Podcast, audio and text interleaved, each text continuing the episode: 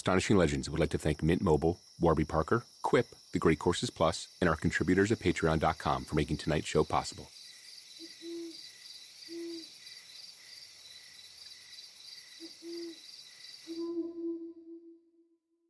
There are a lot of frightening things in this world, things we just don't understand. We've talked about them extensively on Astonishing Legends in the past, and we'll continue to discuss them for the foreseeable future. But what if some of the things that scare us the most don't come from this world at all? What if they come from somewhere else? And what if they have so much power they can control what we see, hear, and even do, with nothing more than a thought? Tonight, we'll meet a man who says he's encountered beings like that, not just once or twice, but multiple times throughout his life with one of those encounters becoming the beginning of the end for his closest friend. Terry Lovelace is a former active duty member of the United States Air Force, serving from 1973 to 1979. He's also a trained medic and EMT with extensive emergency room experience from his posting at Whiteman Air Force Base. After he left the Air Force, Mr. Lovelace earned his Juris Doctor from Western Michigan University and was admitted to the bar that same year ultimately serving as a felony prosecutor, as well as an assistant attorney general of American Samoa in 2005, before eventually becoming the state's attorney for Vermont's Board of Medical Practice in 2012, and then retiring. Mr. Lovelace joins us to share a series of harrowing personal experiences that have taken place over the course of his life, all the way back to his childhood. These stories have been detailed in his book, Incident at Devil's Den A True Story and for our money, it's one of the most frightening abduction stories we've ever heard. So, as we enter the fall season here at Astonishing Legends, settle in with your headphones by the fireplace or wherever you are and contemplate the changing of the seasons while you learn what it might be like to be tagged like a wild animal and tracked your entire life.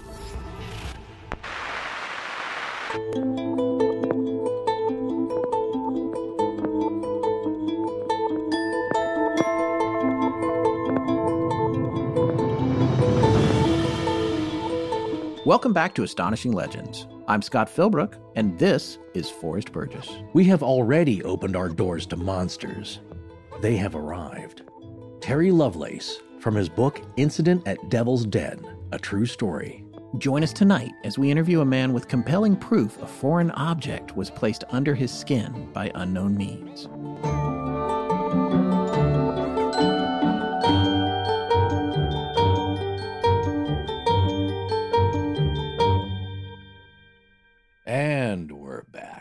That we are. Thanks for coming back, folks, and happy almost Halloween. I mean, this is it. Our show has just turned five years old, if you can believe that. And if you've been with us a long time, thank you so much for your support. If you're only just now joining us, welcome aboard. If you're new to the fold, be aware that in October, we dial things up a bit around here, so hang on to your hat. A couple of quick notes right out of the gate on that. We have once again designed some new limited edition Halloween merch for you guys this year. The hoodies were a big hit last year, but those were one offs. So we're back this year with some new stuff with Jack o' Lantern Astonishing Owl on it. We've got a t shirt, a crew neck, and a pullover hoodie, and yes, all of them glow in the dark. So head over to astonishinglegends.com and click on store to check those out. Those are all pre order, which means we produce them to order once the orders are placed, but they should ship out in the next couple of weeks or so and will only be briefly available, so move fast if you want one. A few other fun things to mention here. We recently did guest appearances on a couple of shows and want to let you guys know about them. The first is a brand new podcast hosted and produced by WJCT Jacksonville's Lindsey Kilbride. Lindsey was named the best radio reporter in a large market by the Florida Associated Press Broadcasters in 2018, and she's the special projects producer at WJCT, where she's launched an amazing new podcast called Oddball. Yeah, this is someone after my own heart here, folks. This entire show is dedicated to the Betz sphere, and she's been working on it a long time, much longer than we did. It's coincidental that it launched so soon after our own series on the sphere, and we're already enjoying it immensely. So if you'd like to hear a different and locally based professional journalist perspective on the amazing story of the sphere, check out Oddball wherever you get your podcasts. Yes, and if you listen regularly, you might just hear us on there talking about our experiences investigating the sphere in episode 5, releasing November 4th of 2019. But the series has already started, so subscribe now wherever you get your podcasts. We also recently joined our friend Reese Waters on his new show, Podstarter. This is a great show for people who want to get started podcasting, which to us seems like pretty much everybody. yes, yeah. and Reese is great at getting down to the nuts and bolts of what it takes to get going in the business. Reese used to produce for the BBC, and we first crossed paths with him when he helped us with a ton of resources for our shows on episode 112 and 113 of Astonishing Legends, Roswelsh, and the uh, 113 was called UFO School Days, about a sighting at a school, a famous sighting at a Welsh school there. Yeah, a bunch of other ones too. When he asked us to come on and talk about how we got started, we warned him there was no way to do that without forcing him to have to air at least two episodes with us because we talk so darn much, and sure enough, that came to pass. So find Podstarter wherever you get your podcasts and subscribe today. And look, or listen rather, for us in episodes 8 and 9 of the show, both of which have already posted and are available now if you want to hear how a couple of guys with absolutely no experience in podcasting got where we are today. Wait, uh, where are we? I don't know. I thought you knew. All right. Last thing we wanted to mention is that for your listening pleasure, we'd like to invite you to check out the first new show from Astonishing Legends Productions since we started five years ago The Midnight Library. We ran the premiere episode here in our feed last week, and thousands of you have already subscribed. For those of you that haven't, you can find and subscribe to The Midnight Library anywhere you get your podcasts. You'll find it's pretty different from what we do here, but the stories told by our host, Miranda Merrick, definitely fall into the Astonishing Legends wheelhouse, so check it out. Oh, and one last thing before we dive in, visit patreon.com slash astonishing legends for additional content, including commercial-free versions of the Astonishing Legends podcast for our $5 and above patrons. Before we get into this, I did want to just quickly tell everybody a few things to listen out for in Terry's story because we're not coming back after the interview. So we, I wanted to set the stage a little bit here. The first thing I want to mention is I was really fascinated by how Terry and his friend, that were super experienced, certified EMTs that actually drove an ambulance for the military, they worked in the ER at the base that they were at. They were highly organized individuals but in a way, for the primary experience that you're going to hear about, it seems like they were sloppily summoned to this rendezvous, almost like a poorly operated marionette. And as a result, they clumsily arrived at their destination. They forgot a good deal of the things that they intended to bring because whatever brought them there only cared about one thing, and that was getting them to the time and place they needed to be to be intercepted for me, this is one of the most frightening components of the story. It's a sort of close encounters vibe to their desire to get to this location. They had the goal of going there in mind under what was almost a guise of a camping trip, which they took steps to prepare for, but then left prominent items behind, seemingly forgetting them. Like Terry's really nice camera. He had an obsession with Ansel Adams. He wanted to take these great wildlife pictures. That was his whole thing. He completely left all of that behind. He left behind an axe that he had borrowed from a neighbor for collecting firewood. And what's interesting to me about that is the camera could have documented evidence. It could have been a great documentation of that. Although his friend Toby did have a camera, a smaller, less expensive camera that they did not use in the circumstances, and you'll hear about why. But then also he forgot the axe. And to me, it's like, all right, so we he forgot the nice camera that could have gotten great pictures. He also forgot something that could be used as a weapon. But who knows the reasons that those things were forgotten. Uh, when you listen to the story, think about how they got to this place and then combine it with the location which we think we actually found on Google Earth. And we just hung up with Terry. Been talking to him for 40 minutes about this place that we thought might have been where he wound up. And he agreed that he was 90% sure after we showed it to him that it seemed like where everything happened. In fact, he was pretty shocked when he was looking at it on Google Maps after we sent him a link to it. It has sort of a Devil's Tower vibe. It's a raised up plateau, it's devoid of trees. It is a triangle type shape in itself, or sort of a horseshoe, like he describes in his story, that's about 700 feet by 700 feet by 1100 feet. So when you listen to the story, think about that. If you're in a position where you can look on your phone or on a computer while you're listening, no, we know a lot of people aren't, but if you are, then go to our show notes for this episode and you'll see a link. Uh, you can actually look at where this all went down. Um, it's pretty cool. Also, just one other quick note about a little bit of a nonlinear nature to the way that he relays the story. When they first arrived at the location where the primary experience took place, they actually took an initial hike that is kind of unusual, where they wound up taking a nap. You'll hear him talking about that. He told the main part of the story first and then the part about the hike later. So just be prepared for that because it's very interesting to me. There's more details in the book than the interview about the hike because they both laid down for a minute and he recalled later that he felt like something might have happened to him but not Toby during that particular experience. And that was the prelude to the the main experience which you'll be hearing about as well as his life story. So you should get his book if the story interests you. But those are just a couple of things i wanted to let you guys know before we roll into the interview. And uh, forrest I, I believe you wanted to say something? Yes i just have a few things i want to say before we get started and roll the interview here i'm going to be serious here for a second because this is a serious topic and it was very traumatic for our guest tonight and extremely serious and it's affected his entire life so I just want to sincerely say a few things before we get started here. So, the interview you're about to hear deals with one of the most fascinating and mind blowing personal accounts we've ever heard and read about, and truly also one of the most terrifying. It's also probably one of the most unbelievable and controversial stories you may have come across. And that's unbelievable in the wondrous sense of the word, not in the dismissive sense. Many of you might find it hard to believe and or accept, and Belief and acceptance are two different things in my view. Like you can't believe that some alcohol can be fattening, but you have to accept it. Many of you are going to find this story simply outrageous.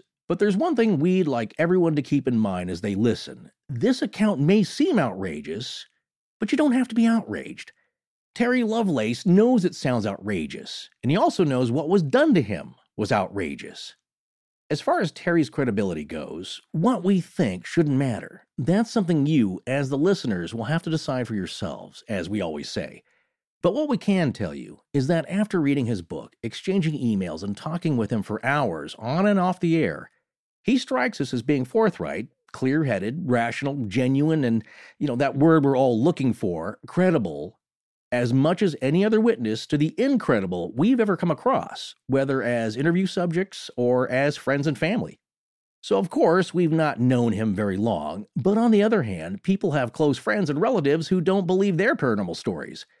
So, when someone who seems credible tells you something incredible, what do you do with that? Where do you file it? We all have to decide for ourselves. But in dealing with the outrageous, think about this for a moment. What makes something outrageous in your view? Is it something you've just never heard of or experienced for yourself?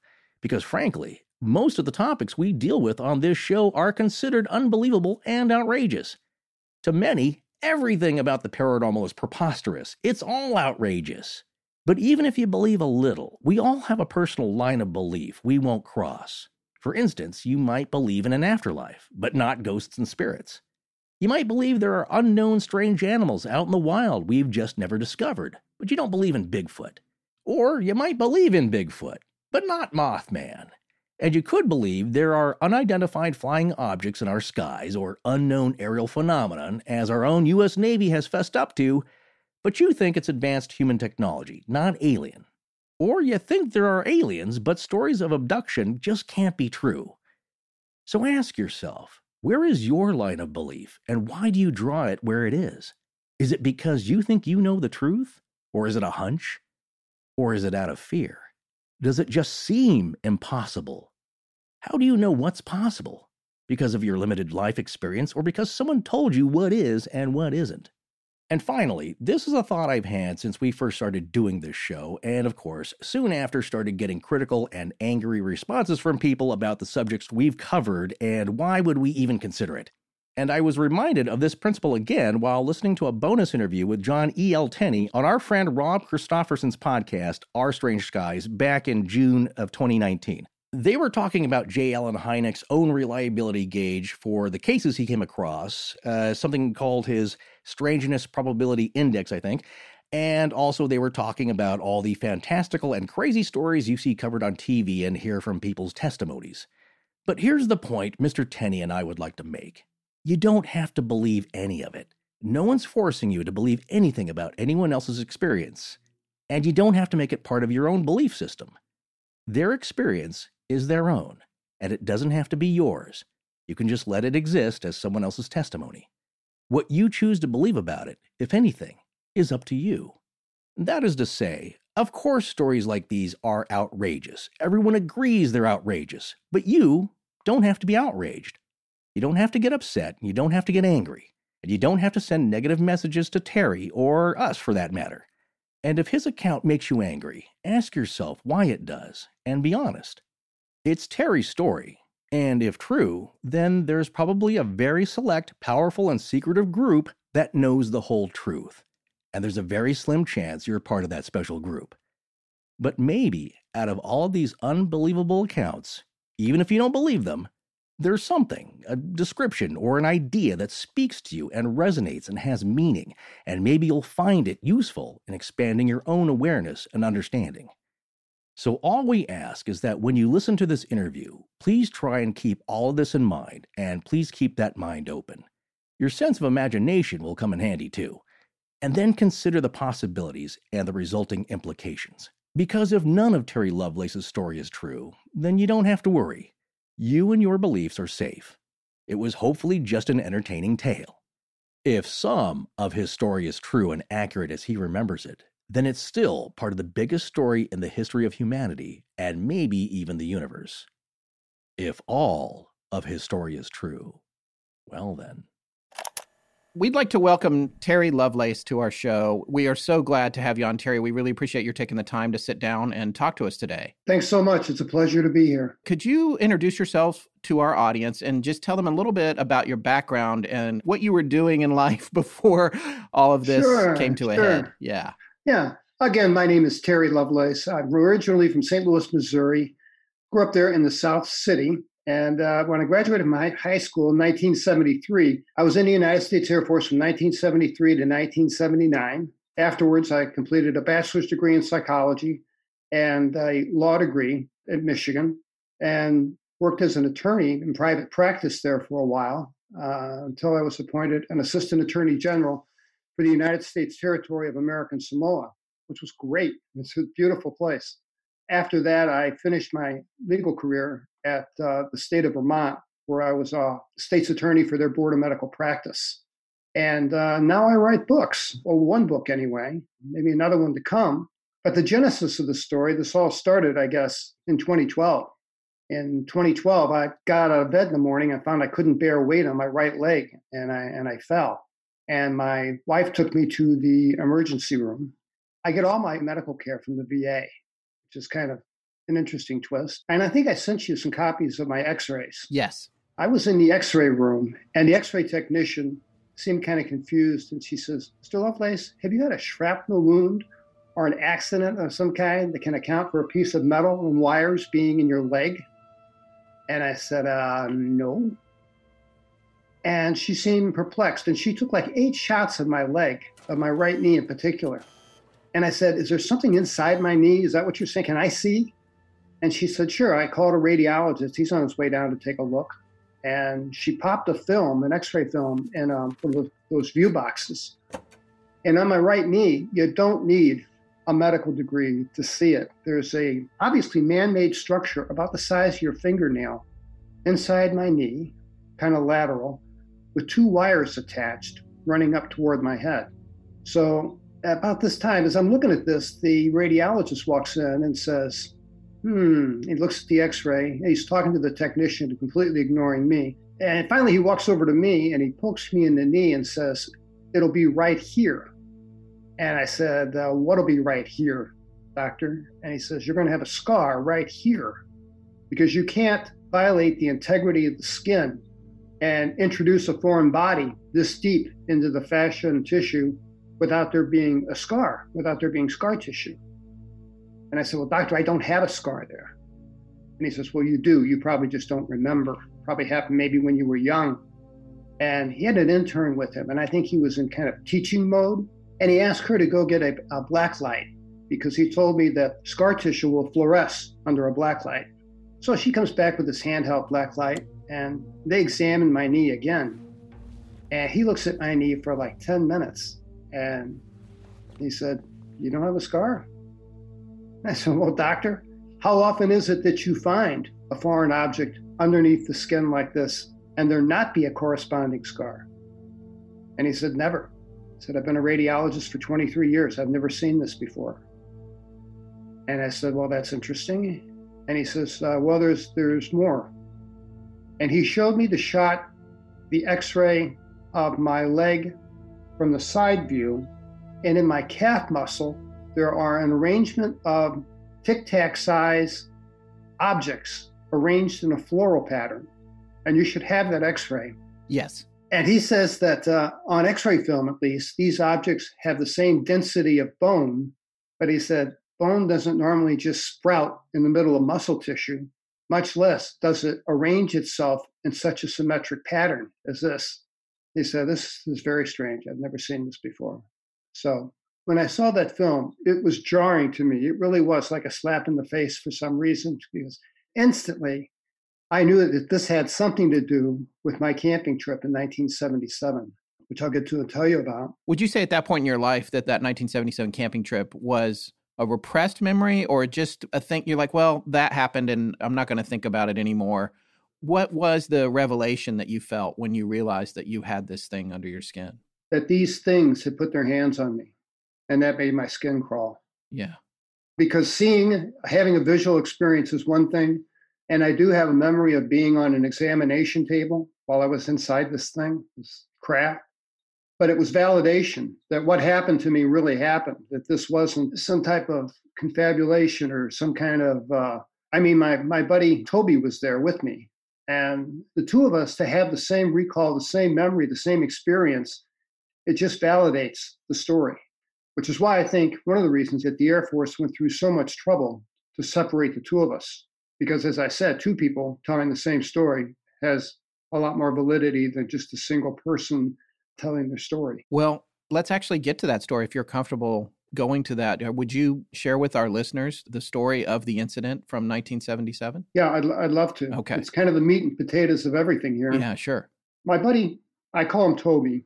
Toby and I worked together in the emergency room as EMTs. We drove an ambulance if there was a plane crash or a car accident or a heart attack, anything on base that needed a uh, ambulance, we were it, and we would go out and do what we had to do.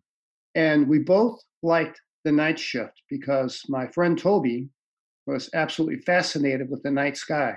I mean, this kid was the same age as I. We were both 22 years old at the time, and he knew every constellation in the sky. I mean, he could time satellites and tell me when one would be coming by.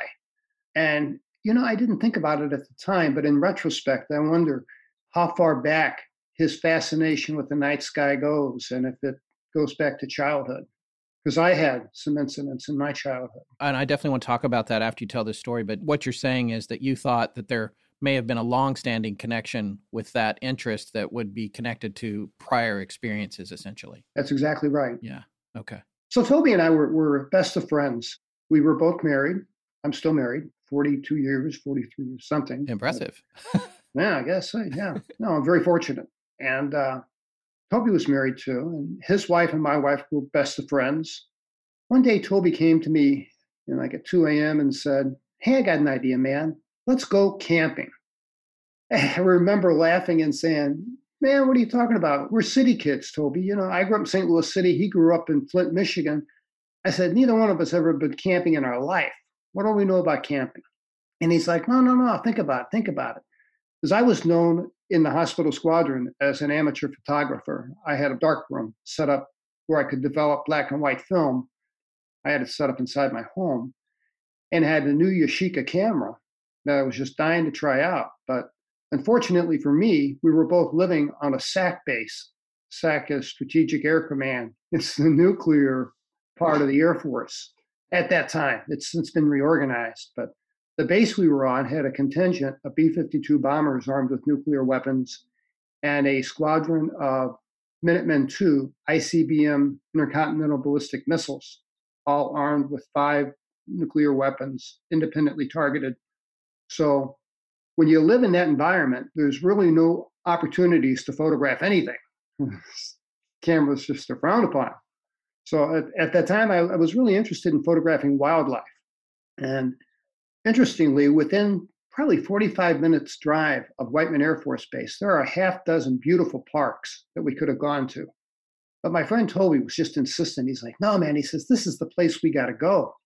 And in retrospect, I wonder where this idea came from. And I kind of tried to veto the idea. And he said, well, just think about it for a couple days. And I did. And the more I thought about it, the more I wasn't obsessed about it, but I was close. I bought into the idea and said, okay, let's go. You know, what do you got to know to, to go camping? So we went, we went to the base library and, you know, we were known as, they didn't use the word nerds back then. They called bookish or something else. Yeah. I don't know. sure. We were known as the nerds in the squadron. And, you know, what, what do two nerds do whenever they're going to do something they never done before? You go gather information, right? Right, right. so I went to the base library. I'm looking for books on how to go camping. And the best thing I could find was a 1958 Boy Scout manual. Uh-huh. And I'm all excited. I'm like, Toby, I got the book. Let's get together. We figure this out now, you know. And we get together in his living room and he's got a notepad.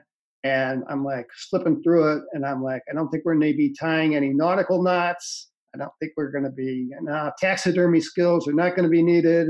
And there's nothing in there that's any real substance or value, of course. We decide we're, we're going to wing it, right? My, like my friend said, it's not rocket science. So we bought a cheap tent, some blow up air mattresses, grabbed some uh, blankets. We borrowed some uh, blankets from the hospital, along with uh, government strength DEET, you know, the stuff to keep the mosquitoes away. Our wives packed us some food, and uh, we packed up the car, and we left one June, beautiful June, I think it was June 11th, 1977, and headed south. And it was a little over a six hour drive. And by the time we got there, we were both pretty tired, and it was just a long drive. You know, and that day I, did, I had a car without air conditioning, and it was a hot day. But we we felt over the moon. We just felt like we were like we felt like Lewis and Clark, you know. sure. And uh, we get to the park, and I'm like, well, I'll, I'll go in and, and get us a camping permit. And Toby actually grabbed me by the arm and said, no. Think about it. He said, if you get a camping permit, that means they're going to assign us a camping spot. And there's going to be people right next to us on both sides. There's going to be children and other undesirables running around. And he says, oh man, he says, you know, I might, might as well pack, you might as well camp in uh, Walmart's parking lot. And that kind of made sense to me. He said, let's be real explorers. Let's go to the farthest and highest peak of this park that we can find. And I'm like, sure, let's go. And uh, the road degraded from pavement to gravel to finally just like two ruts in the road. And it's a miracle I didn't break an axle getting into this place. And we came to a, a chain across the road and a sign that was posted no admittance, no hunting, no camping, no you know, keep out. And I said, well, I guess we're done. And my friend Toby says, no, wait a minute. And he saw that the chain was actually looped around itself and locked. So he hopped out of the car, picked up the chain from off the post, and let it drop. And we drove in we felt great. We felt like we were on top of the world. And we kept driving till we got to the highest point in the park. And we came up on this ridge and we crested this big open expanse. I call it a meadow. And it was just gorgeous. It really was very, very pretty. And it was the highest spot we could find. And it was kind of horseshoe shaped with trees all around and some large boulders at the end. And then below that, down a ways, were some creeks. And it was pretty. It was just a really nice place. There was, you know, late blooming wildflowers. And it's just perfect. So I'm like, cool, let's set up our tent and stuff. And I wanted to set up camp right in the middle of this meadow because I thought that would be the best place to get a 360 degree view of everything. And my friend said, no, no, let's set up by this tree line. And I'm like, why would we want to set up there? He didn't have an answer, but he was insistent that we stay there. And usually, when Toby and I would argue, our wives both accused us of like an old married couple. You know, we argue back and forth about stuff. And usually, uh, my friend would cave if I pushed an issue, but he wouldn't cave on this. He was insistent that we park off to the side. And in a couple hours, we found out it was obvious that it was good idea not to be in the middle of this meadow.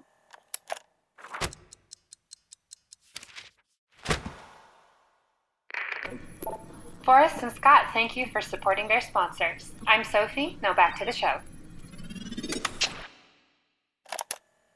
We set up camp and we did all the fun stuff you do when you're camping. We burnt hot dogs and just laughed and had a great time, had dinner, and we're, we're kicked back on these air mattresses I'd made this little brush fire in the middle. I didn't have a hatchet or anything to get any real wood with. So there was just this uh, mound of debris and grass, but you know, it would do. And we're sitting around the campfire. And I remember saying to my friend, this must be the allure of camping. This must be why people come out here. I can see that this is really pleasant. And it was. There was a nice breeze, and it was a cloudless night, and there were a trillion stars out. It was just beautiful. So we're kicked back on these air mattresses, and I noticed there came a lull in our conversation. And this sounds so cliche, I almost want to apologize to say it, but I say it because it's true. And that is that the breeze that we'd enjoyed earlier had died, and it was still. And not only was it still, there were the crickets and the tree frogs and all the things in the forest that make noise had stopped making noise. And it was dead silent. And it spooked me, it unnerved me. And I asked Toby, I said, Hey, man, is this normal? It's awfully quiet out here. Is this the way it's supposed to be? And he listens for a minute and says, Yeah, we're fine. He says, You know, it's just we've been laughing and making a lot of noise. The crickets, the tree frogs, that stuff, that'll come back in a minute or two. And I remember this vividly, looking at the tree in back of our tent. And I recall, because I was experiencing how still it was, and I remember looking at a leaf, a particular leaf at the end of a branch, thinking, that's got to move, at least by a millimeter. That's got to move while I'm looking at it. And it didn't. And it spooked me even more. And there was just an unreal feel to it and just a real spooky vibe. And in retrospect, had I been in my right frame of mind, I, I would have said, let's go. Let's go home. I, I'm not into camping anymore.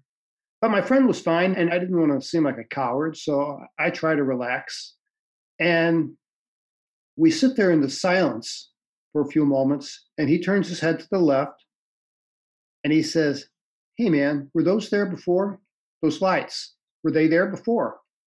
And I said, What? What lights? What are you talking about? And he's pointing over his left shoulder and he says, Those there on the horizon, can't you see those? And I look, and sure enough, on the horizon, just above the horizon, there are these three stars. And each star is about the same size and luminosity as the North Star. They looked artificial, if that makes sense. Sure. And we're debating on what they could be. And we know we know aircraft lights, and we know that there's no aircraft that we're aware of that has this triangular configuration of three lights. And they rotated about three quarters of a turn and that's when I felt this feeling of calm wash over me, the sensation of sedation. My mood was inappropriate. I was watching these lights, but almost with disinterest, almost apathetic about what was going on around me now. Where just minutes earlier, I was apprehensive, nervous, spooked. Now, all of a sudden, we see these three stars, and I'm calm and I'm relaxed. And it was actually a very pleasant feeling. It was very similar to the sedation they gave you before surgery. And it came in waves. And my friend must have been in the same condition because there's hardly a word said between us. I can recall while we're watching, they started to move up. And as they rose in the horizon, the three points of light proportionately grew further apart, always equidistant to one another, and it went up into the air. And as it does, it's tumbling and turning and twisting. So you can see like two lights and three lights, and then a, like a line, and then, but you could see that it's definitely a triangle, and it's definitely a solid object. And in between the points of light, the sky is black, where the sky on the outside of the triangle is blue because there were a lot of lot of light from the stars. So, for orientation's sake, are we seeing then the craft flat towards you so that you're seeing a triangle with the apex at the top or pointing, you know, straight to the heavens and the flat side towards the bottom of the earth. So it's kind of moving, rotating clockwise, I believe you said, and then coming towards you, towards your location, and the flat side is facing you. Correct, correct. But as it gained altitude, it also gained size, which meant it was coming in our direction. And it also did this tumbling thing where we were no longer looking at just the flat side of the bottom of the triangle. We would see it twist. And as it did, the three points of light would change position. And, uh, but you know, I remember thinking it was moving with purpose. It wasn't just tumbling, you know, haphazardly. It, it was moving with purpose. Well, I thought at a very good clip. I don't know how far the horizon was, but this thing traveled in the course of 15 minutes, and it seemed like it was just right on top of us. And we could see off in the distance, because the starlight was so bright, we could see this giant black triangle, the shadow of the thing, move across the forest and come into the tree line with the lights still twinkling on the apex of each part of the triangle. And the thing comes to a stop right over the meadow. Had we camped where I wanted to camp, we'd have been directly underneath the center of the thing. So, how Toby knew not to camp there, I don't know, but he did. Does that mean you were at your current position, you were offset from it when it came to a stop? Correct. We were offset, so we had a view of it. And that's when we could see, we could really get an idea how big this thing was. And as I state in my book, it's a city block on each end, each leg of the triangle. And on the apex of each point, there is what I called a light bar. And it was this panel that ran, this thing was five stories tall. I mean, it really was like somebody levitated a five story office building. And it's hanging in midair, and I, and I guesstimated to be at about 3,000 feet. It's over our heads. And we can see on this light bar that's five stories tall an intense little beam of light that would travel up and down. And I remember I had the thought that's what gives it the illusion of a twinkling star when it's in the sky. You said when it was approaching, it was tumbling in a way.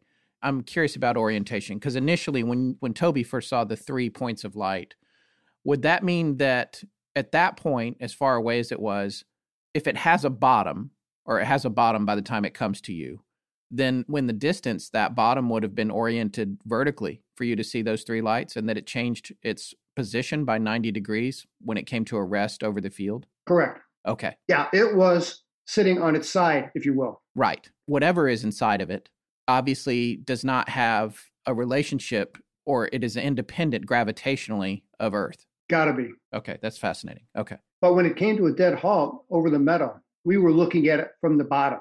Right. And we could see two points of light. Of course, a third was hidden from us, but the lights had dimmed somewhat. But I still, to this day, I can't understand why this thing wasn't seen in five counties. I remember that the feeling of calm, that feeling of sedation was still with me. And the only noise that I heard was our campfire had just about extinguished, just burned itself out. And we're looking up at this giant triangle thing. And our response to it, again, is inappropriate. Instead of being excited or scared, or we're just almost casual observers. And during this process, I'm looking at it, Toby's looking at it, and it shot a beam of light out of the bottom, dead center from underneath of the thing, became a beam of light. And again, it's about 3,000 feet overhead.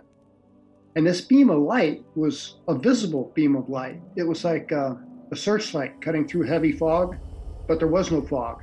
It was crystal clear, but this light we saw was visible.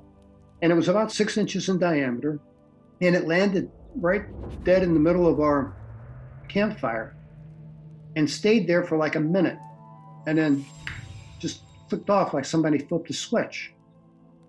And we had no discussion about this. We're just waiting to see what's going to happen next. And a few seconds later, there came a second beam of light. This one was like a laser. In 1977, lasers were kind of a new, a new thing. So I mean, I knew what a laser was, and I knew that this beam of light had those qualities. It was bluish purple, and it was about the diameter of a pencil, and it would land in the campsite and stay in one position for less than a tenth of a second, and then turn off and then turn back on in a different location. So it gave the illusion that this beam of light was just dancing, darting all over the campsite. And I remember thinking then that this thing is scanning us.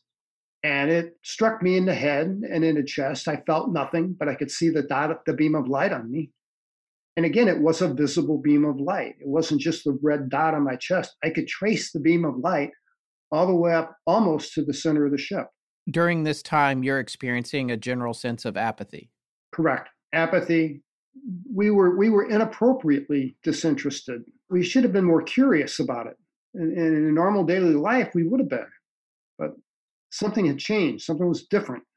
It was a unique sensation. It makes a, a in retrospect, it was terrifying. Would you compare it to sort of a trance-like state? Yes, I would. Again, that that the uh, injection they give you before surgery puts you kind of in that twilight zone kind of thing. That's what this felt like. I think that'd be a good word for it. Okay. And we're not talking. There's no conversation, and we sat for what I would estimate to be ten minutes, maybe a quarter hour. And my buddy Toby spoke up, and when he spoke up, he startled me. And, you know, I've got all this other stuff going on around me. I got this 3,000 foot, you know, giant five story medical building like thing over my head. And I'm not startled by that, but my friend speaks up and it startled me. I don't understand. But he spoke up and he said, Show's over. And I followed his lead. He stood up, picked up his air mattress, and walked over to the tent and threw it in and climbed in afterward and fell face down on the air mattress. And I followed suit without even much thought. I threw my air mattress in. I fell in face first on top of it. And the last two things I remember was that Toby'd been wrong because the crickets and the tree frogs never did return. And I remember he was already snoring softly. And all I wanted to do was sleep. And that's what I did. It was lights out. Later on, we calculate that we must have spent about um, about four hours must have passed. And my next memory is this flood of light through the canvas of the tent that lit up the interior of the tent. I mean, like a ballpark at night. It was uh, just brilliant flashes at odd intervals of white and yellow and maybe greenish lights it would illuminate the inside of the tent. In the 1960s, they had these cameras that had disposable bulbs that you could screw in. Mm-hmm. And those things would go off. And I mean, you would see nothing but blue every time you blinked for the next hour because they were so bright. That's how bright this light was. It was just insanely bright. And when I wake up, I'm confused and I don't have my wits about me. And I'm thinking, these lights, I'm thinking, it must be, oh, yeah, yeah, that's right, we're camping. And then I'm thinking, these lights, I guess it's a park ranger's truck. There's park rangers here to kick us out of the park. Yeah, that's right. I noticed that I'm hurting, that my joints all over hurt.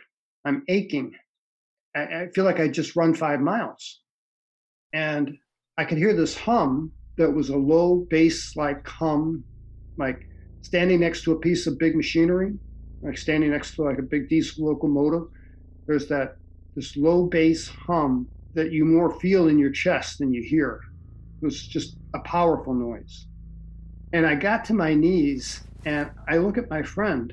Toby was on his knees and he's peering out through a flap in the tent at something. And in one of these flashes of light, I can see that he's been crying. And at that point, all of the calm, all of the sedation is gone. All of a sudden, I am terrified. I am so afraid because I don't know what's going on, but I know it's not park rangers out there. And I asked Toby, I said, Toby, what is it, man? Is it park rangers? And he did the universal thing about putting his hand across his lips and saying, I think they're still walking around out there. And I'm like, who, Toby? Who's walking around out there? And I got to my knees and with my left shoulder, I scooted him over a little bit and I peeled back the flap of my tent. And this is a tiny two man tent. And I'm peering out at this meadow. And I noticed two things. I noticed that the craft that had been 3,000 feet over our heads when we went to bed had descended and is now more like 30 feet over our heads. I shouldn't say it was over our heads because, again, we're kind of offset near this tree line. But we could see this thing, and we could see windows, and they were lit, from the inside, and we could see movement. We couldn't see figures. And it was absolutely enormous. The size of the thing was just intimidating. And there are these figures. And I took them at first to be children. And I said, Toby, what the hell are these kids doing out here, man? I mean, what are these kids doing out here in the middle of the night? And he starts sobbing and he says, Terry, those ain't no little kids, man. They took us and they hurt us. Don't you remember? And I did remember. I had flashes of memory. I didn't have a clear linear memory, like a timeline of events that happened, but I had flashes of memory of being inside this thing. We were both just terrified. We were so afraid we would we didn't want to move. So I felt like like frozen out of fear. And uh, I didn't want to go out. I didn't want to leave the tent. I mean, my my second thought was run for the car. But even though it's just a thin piece of canvas, I felt at least by being inside this tent, we had some kind of cover. We weren't visible. And I felt like we would be vulnerable once we left the tent and made the dart to go to the car. So we sat there and we watched. And we saw these little figures, and there were about 15, I'm guessing a dozen, more than a dozen, probably 15 of these little guys, and they're all paired up into twos and threes, and they're wandering around this meadow. And then there's a light that came on from underneath this, this craft again. And it had that same quality to it that that light that landed in our campfire had, that searchlight through heavy fog quality of a visible light. And this beam of light was about 30 feet in diameter, and it was a column, circular, and these little guys would wander into this light in pairs and in threes and just dissolve. And remember on the old Star Trek series, how when people were in the thing, they would show them kind of dissolve when they oh, were yeah. in the transporter or whatever? Sure, sure. Very, very similar to that. They would wander into that thing and they become translucent and then just dissolve into the to the white light. So we watched, and the last pair, we thought were the last pair, wandered into the light. They dissolved. And then as soon as they were gone, the light clicks off. Again, like someone just flipped a switch. It was gone. And at that time, the humming noise increased a bit, and the lights on the points of the triangle that had been multicolored, yellow and light greenish and white, switched to all white. And then that white light, very intense, very bright, did this thing of running up and down that light bar on the side of the, of the craft. And it took off. And I mean, it didn't take off like a rocket, it lifted off about like a hot air balloon would. And we rolled over on our backs and we had our heads sticking out of the tent. And we watched it until it was three points of light and then one point of light, and then it was gone. And we sat in silence. And I remember my my friend is is hyperventilating. And I'm like, Toby, man, you got to get a hold of your breathing. You got to get control of yourself. And uh, and he does. And now I'm afraid. I, I don't want to move. And he's like, Terry, man, we got to get out of here. And I'm like, I know. So Toby kind of takes over and says, You grab your keys, your wallet. I've got this flashlight. Let's make a run for the car and we'll get the hell out of here. So we did. We made a run for the car and um, I tripped. Toby got to the car before me, and of course, he's locked out. Uh, I got there. I unlocked the car. I got in, slid across this big bench seat, unlocked his side, and he got in. We slammed the door shut, hit all the locks. And he said, Are we good? And I knew what he meant. He said, Is there anything in here with us other than the two of us? And I knew what he meant. And I turned on the overhead light and we looked the car over real good. And it was just us, thankfully. That's when I noticed the thirst. I had never in my life felt so thirsty. I was so dehydrated. Uh, later, we'd be admitted to the hospital with the diagnosis of acute dehydration.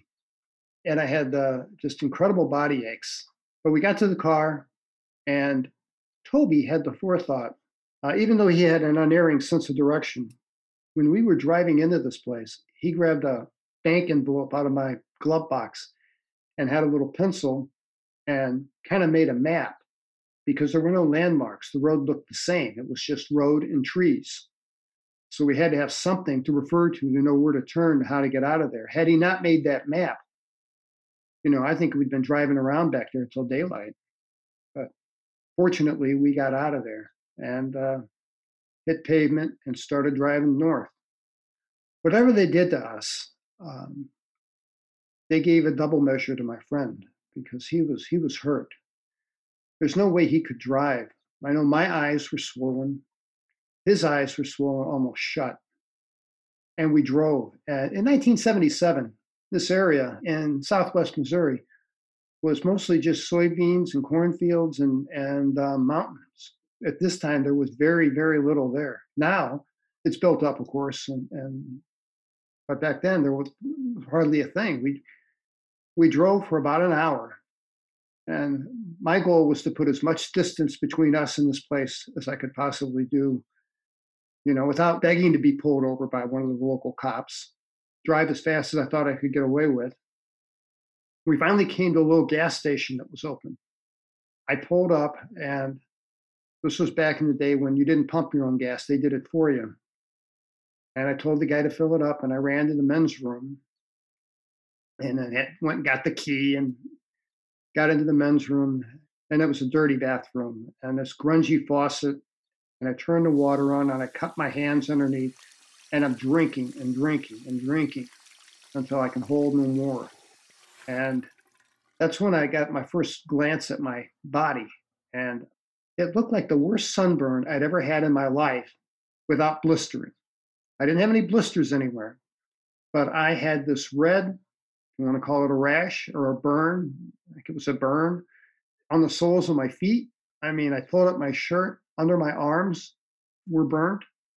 So whatever had burnt us did it to our entire body. And I opened the door of the men's room, and I recall Toby was leaning against um, a post. He looked like he was about to fall over. There's no way he could drive we went in and I bought a six pack of orange soda and he bought a gallon of some kind of grape drink. And I remember there was a guy behind the counter who was like straight out of the out of the uh, John Deere tractor catalog, you know, with the plaid shirt and I, I think he had a John Deere hat. He had a hat on. he looked to be in his 80s, although he was sturdily built and seemed, you know, like he had his wits about him. And I'm standing there with my money to pay and uh, he's taking his time and he picks up his glasses he puts on his glasses and he looks at me up and down and then toby comes in in back of him and he looks toby up and down then he said and i thought that this was so kind he said it, it ain't none of my business but what the hell you fellers been into and um, i told him honestly i don't know and he said well you better get yourself someplace where you can get yourself some help he said, You want to call somebody? You can use my phone. And I'm like, No, no, no. We're just going to the airbase. I think we'll be okay. But that was like the one shining bright spot was this guy's uh, concern for our safety. Made it back to the car, and uh, I just drained these six cans of orange soda like nothing. There was a change that I should note. And if you ever talk to Travis Walton and you ask him about the people that he shared his experience with, this wasn't an uncommon thing. Isn't an uncommon occurrence. I think Betty and Barney Hill are the exception to the rule. I don't know why, but I'm suddenly I'm looking at Toby and I'm thinking I want nothing to do with this guy. And here an hour earlier, this is my guy's my best friend in the world, and I can't today reconcile that emotion, but that's how I felt. And I drove the remaining four and a half hours and got us to the airbase.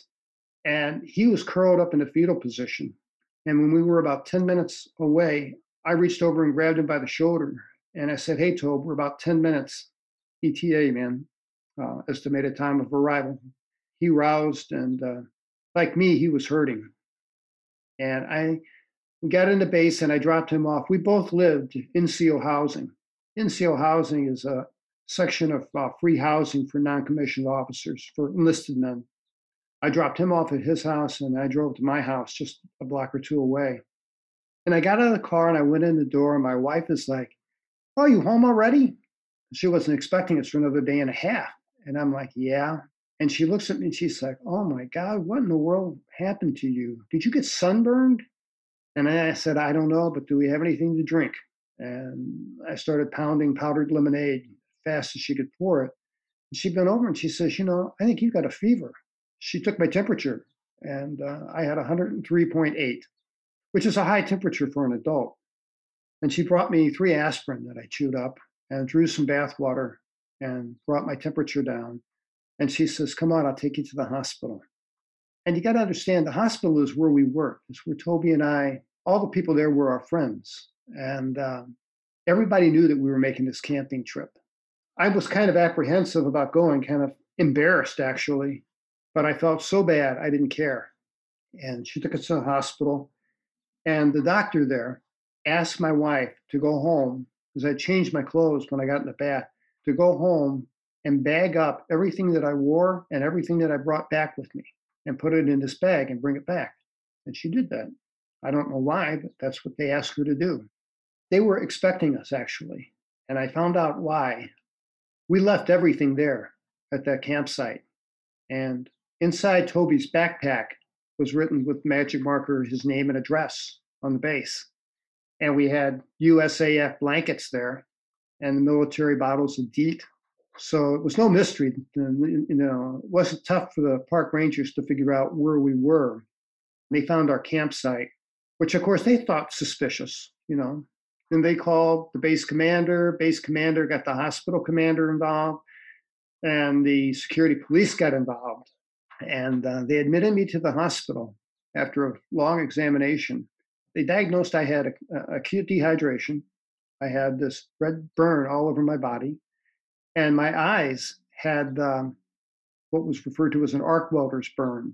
The cornea of my eyes had been burned by some mechanism.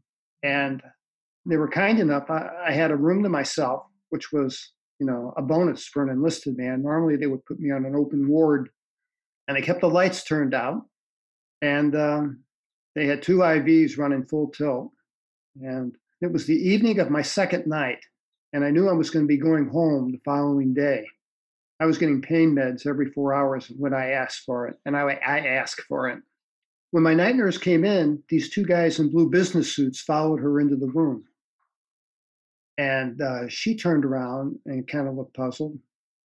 And then they pulled out credentials and showed they were uh, from the OSI. The OSI is the Air Force, it's the Office of Special Investigation, it's the investigative branch of the Air Force's security police. As NCIS is to the Navy, the OSI is to the Air Force.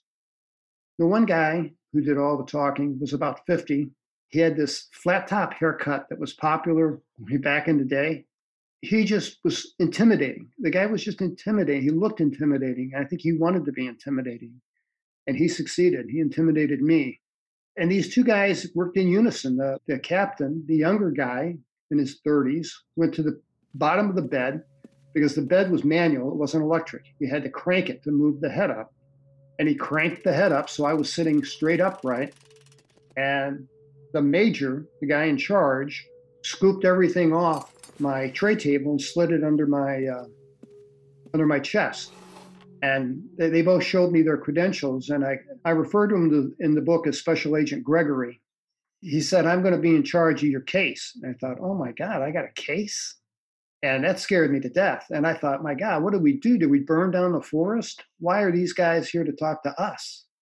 And then I thought, oh, yeah, I bet this has something to do with this five story medical building we saw floating over our heads, you know, just two days earlier. To me, when I read this in the book, it sounded unusual that for such a large park, a massive park, that the rangers there, kind of unlikely that they would just happen upon your campsite, which was just a tent at that time, no car. No car, a tent, air mattresses, and blankets laying around. That was it. It just sounded to me that somebody other than the park rangers knew you were there to go looking for that spot? You know, I've thought about that often. And I've thought about, you know, well, I don't think our campfire would have put out any smoke by the time it became daylight. My only thought was the chain being lying on the ground may have given them some tent. That's what I was thinking. But there was more yeah. going on here, and I'll get to that and why I know that there was more going on here. Well, he scooped everything off my table and he laid out some forms for me to sign. And he had this odd Southern accent. I don't know if you've ever heard Calvin Parker speak. I haven't. No. Calvin has this Louisiana draw, and that's what this guy had in his speech. And he referred to me as son. And I said, Sir, am I in trouble? And he looked amused. Then he looked over at this captain, he's chuckling. And he says, Son, would we be here if you weren't in trouble? Uh, you know, I'm 22. I don't have the benefit of a law degree or life experience behind me. So I, am thinking I'm going to cooperate because uh, I think it's the smartest thing to do. But I'm not going to tell them that I saw a UFO because I was honestly afraid that would land me on a psych ward. And he had questions, and he the questions were asked in such a way as that his questions were intimidating. And he wanted to know. He says, "Well, why did you have a little campsite out there and then you abandoned it all of a sudden?" He says, "The only thing I can think of, son, is maybe you and your buddy had a little marijuana plot growing out there. Is that what's going on here?" And the thought crossed my mind: What if somebody by happenstance had this a small marijuana plot out there and they hung it on us. I mean, this is 1977. That would have meant Leavenworth Penitentiary. I mean, that would have been a very big deal. And um, he continued with the questions and he laid these forms out. Now, I can hardly see because my eyes are swollen. And he kicked on the overhead lights. And I asked him, I said, Sir, is there any way you could turn those off? My eyes hurt. And he says, Got to see what we're doing here, son. Can't work in the dark. And I thought, nice guy. He laid out some forms in front of me. This is after he read me my rights. And he dodged the question, What have I done wrong? What am I accused of? He laid out these forms and he says, Son, these are waivers and consents. And I wanted to know, well, before I sign, what are these? And he says, I told you, son, they're waivers and consents. They give us right to take a look, just to take a look in your house to see if you don't have a big bag of marijuana or something unlawful in your house. You don't have anything unlawful, do you? I said, No. Well, then you shouldn't have any objection to signing these documents, should you? Do you have something to hide from us? And I said, No, sir. And I signed them. I signed all six of them. Never read a word of it. And uh, he scooped them off the table.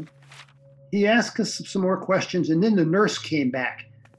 And she says, Dr. Sanders really wants Sergeant Lovelace to have his medication. And they said, Well, we're done here. And um, they did search my home, by the way, and my car. Curiously, I had a bunch of photographs of the full moon because I had a telephoto lens. And again, on a nuclear base, what's there to photograph? You know. So I went out in my backyard at night, took some photographs of the full moon. And for some reason, they thought those were worth keeping. And they took those. It scared the hell out of my poor wife. And the captain leaves, the nurse gives me the medication, she leaves. And then the major, Special Agent Gregory, shuts the door with his left hand pulls up a chair and sits down right next to me. And he leans over next to my ear and he says in a whisper, Son, I know, and you know, you two knuckleheads stumbled onto something out there, didn't you? And I didn't say anything. And he says, Oh, I think you know what I'm talking about, don't you? And I said, No, sir. And he followed with an expletive. He said, All I want to know is how many pictures you took of it and where is your film. And the interesting thing is, I forgot my camera, but Toby had his. We could have taken pictures of this thing, but that thought never crossed our minds. And I don't understand that at all. Because you know how people that are that are into photography as a hobby, you know, take pictures of everything, right? Thought never crossed my mind. And I told him, I said, sir, I never took a picture of anything again with an expletive followed by, I don't believe you. And he left. Strange guy. And I'm scared to death. I, I, really am. I am wondering if, if there was some marijuana plot out there, if something's coming, if I'm going to be charged with a crime. And as I'm being discharged, the hospital commander and a couple other officers came in and he told me, uh, and he told me this in the emergency room initially when I first got admitted. Sergeant Lovelace, you're ordered to have no contact with Senior Airman Tobias. That means no notes, no telephone calls, no messages through third parties, no written communications passed back and forth. You're not to give him anything, he's not to give you anything. If you run into him in the frozen foods aisle of the grocery store, you're to turn around and go in the opposite direction. Do you understand me? And I said, Yes, sir. I mean, I didn't understand why they wanted us segregated and kept apart, but they did. And here's where I, that conflict comes back because I really didn't want anything to do with the guy, but I really wanted to say goodbye to him because it came down through the grapevine that he got orders to Japan. I mean, cut at light speed. So he was going to be gone in a matter of a couple of weeks. And I told my wife, I said, I, I really want to say goodbye to Toby. And we were all kind of torn up by this. In addition to my uh, injuries, Toby and I refer to her as Tammy, they had a couple small children, and we didn't have children yet. My wife loved those kids, and we were all friends. I mean, we all got together, played cards, barbecued, and that was all done. It was all over. And week or two later, I'm coming home. We're coming home from the grocery store. My wife is driving her little Karmann Ghia, and I said, "Look, I run, stopped by Toby's house. It's two blocks from our house. I said, I just want to run in and say goodbye to the guy. And she says, Terry, you know, the hospital commander told me, Terry, don't mess with these OSI people.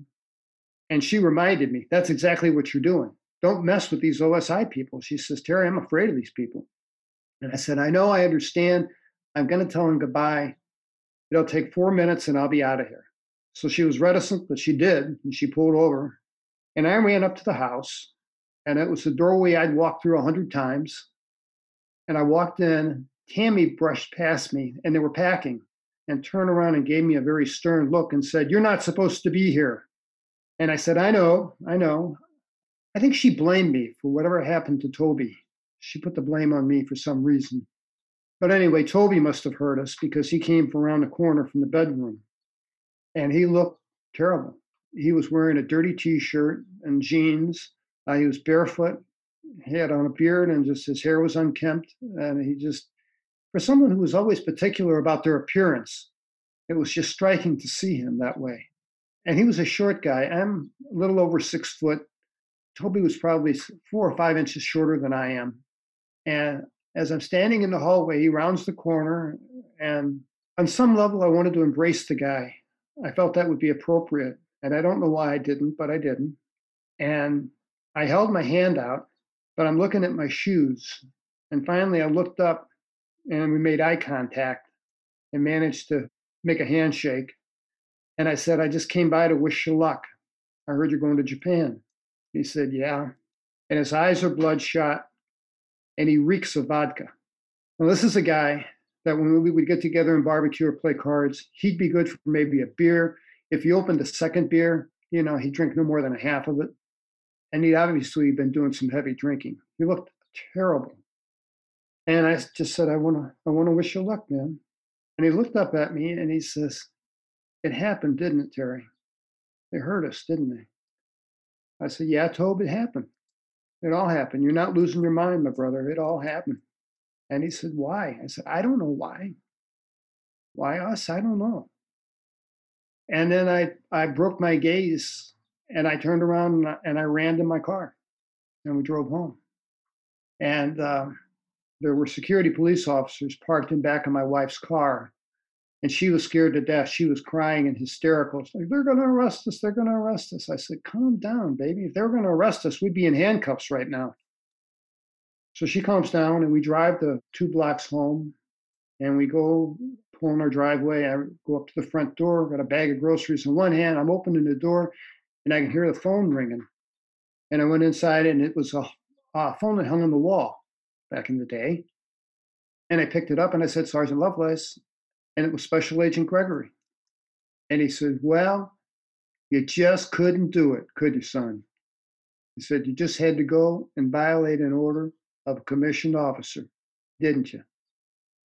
And I said, Sir. And that's all I got out. And he says, I just want to know if you found your film and your camera yet, if you got anything for me. And I said, No, sir. And he said, I want to know what Toby gave you and what you gave Toby. And I said, Sir, nothing. I just wanted to say goodbye to the guy. Again with the expletives. Uh, and he hung up. So they were watching me they sure didn't want Toby and I together. And I guess in retrospect, how life would have been so different had I managed to get five or six pictures of this thing. But that didn't happen. Did Toby's camera, did you ever find out if maybe they had processed some pictures from that? You never received any information about uh, what was left behind at the campsite ever again. I never received any information other than during our initial interrogation in the uh, hospital room, the major trying to intimidate me. He said, You know, we found Air Force blankets, we found uh, military material there that you had taken for your own private purposes. And, you know, that's that's against the law. And I said, Sir, we were going to bring the blankets back. You know, it wasn't, we weren't going to keep them. I just had one question about the description of your injuries because the way it sounded is that there were like circular burn marks, like you said, uh, dots that were on your torso and pretty much everywhere. Did they break the skin? No, they were like pimples, but they just remained these angry red little lesions. And they measured them. They were like an eighth of an inch in diameter. And they look all the world to be like insect bites. I don't know how I could have been so badly bitten by some type of insect when we both wore DEET and I didn't even bother to undress. But I never got any word on what those lesions were. But they healed uh, quickly. They healed in a couple of days and were gone when you were taking the medication in the hospital for your pain, what was the pain that it was addressing? Was it addressing a sunburn feeling, or I think you talked a little bit in your book about achiness, that sort of thing? What what did it help with? It helped with the achiness, the body aches. The burn was uncomfortable, but the body aches were really bad. Part of that I attribute to running a temperature because I know I ran a temperature for on and off for about a week. Today, I think they probably would have just thrown two Tylenol in my direction, but uh, being a member of the squadron, the hospital squadron, I think they wanted to make me comfortable. And I think that's why they gave me. You got you know, special treatment. yeah. Yeah. Yeah. Yeah. So, Terry, you said that one thing that raised some alarms, especially with the medical staff and then, of course, the brass as they came in, was that you guys were giving off some radiation. And it seemed like you had maybe some radiation poisoning. Yeah. You mentioned a Geiger counter, right? They brought a Geiger counter in? They did. I don't recall seeing it, but I'm in an exam table and they had this overhead light on bright. And so I had my eyes closed for most of the exam, but I heard the growl of a Geiger counter. And I knew what that meant. I knew I knew what radiation was. You know, they educate you about uh, plutonium. I mean, I was on an air base with enough plutonium to destroy Western Europe. So, yeah, I knew what radiation was. And uh, I had the nausea, vomiting, diarrhea. I had a lot of the symptoms that go along with that as well. Do you think you had radiation poisoning? I don't think I had radiation poisoning. I don't know. If, I mean, it's a matter of semantics. I mean, I think I'd been burned by something, and radiation being burned so evenly on every every millimeter of my body makes me think I was burned by some ambient force. So yeah, that could have been radiation. The other thing I want to mention was this: was inside the ship I have some memories from inside the ship, and there are a handful of those that have haunted me for 40 years. My children didn't know the story. My wife and I kept it between us. They knew that dad every once or maybe twice a year would have a screaming nightmare, but they never never knew the story. And there's a handful of memories from being inside the ship. And one of those memories was how number one, how big the inside of the ship was. Now I don't know if I if we went on the triangle and then they took us somewhere else, because the inside of this thing was bigger than you could account for by the dimensions from looking at it from the, from the outside. I mean, it was like a football stadium on the inside. It makes no sense to me. The other thing was the bright lights. The inside of this thing was just incredibly well lit. You know, you see the uh, portrayal of the Greys with the big black eyes. Those got to be shades because they keep the lights turned on. I mean, and the light inside this thing there wasn't a light fixture anywhere. The light just radiated from the walls and the ceiling and the floor. Just bizarre. But yeah, I attribute that to my burns.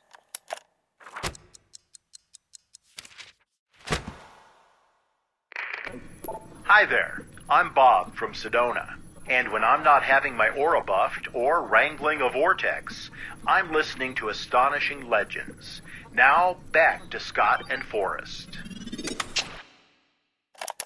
So, rewinding just a little bit, there's part of your story that you did not mention just now when you recounted uh, being in the field in 77. And that was the sort of initial kind of reckless hike you and Toby took. We did. That was before you guys settled down and cooked the hot dogs and everything. That was like right when you got there, right? Right. We got there and we got out, and Toby wanted to, you know, he was, he was kind of a by the book kind of guy, and I was a little more impetuous or a little more, uh, and I wanted to go take a hike because you know I just driven six hours plus, and I wanted to get out and stretch my legs. And he's like, "No, we got to set up camp."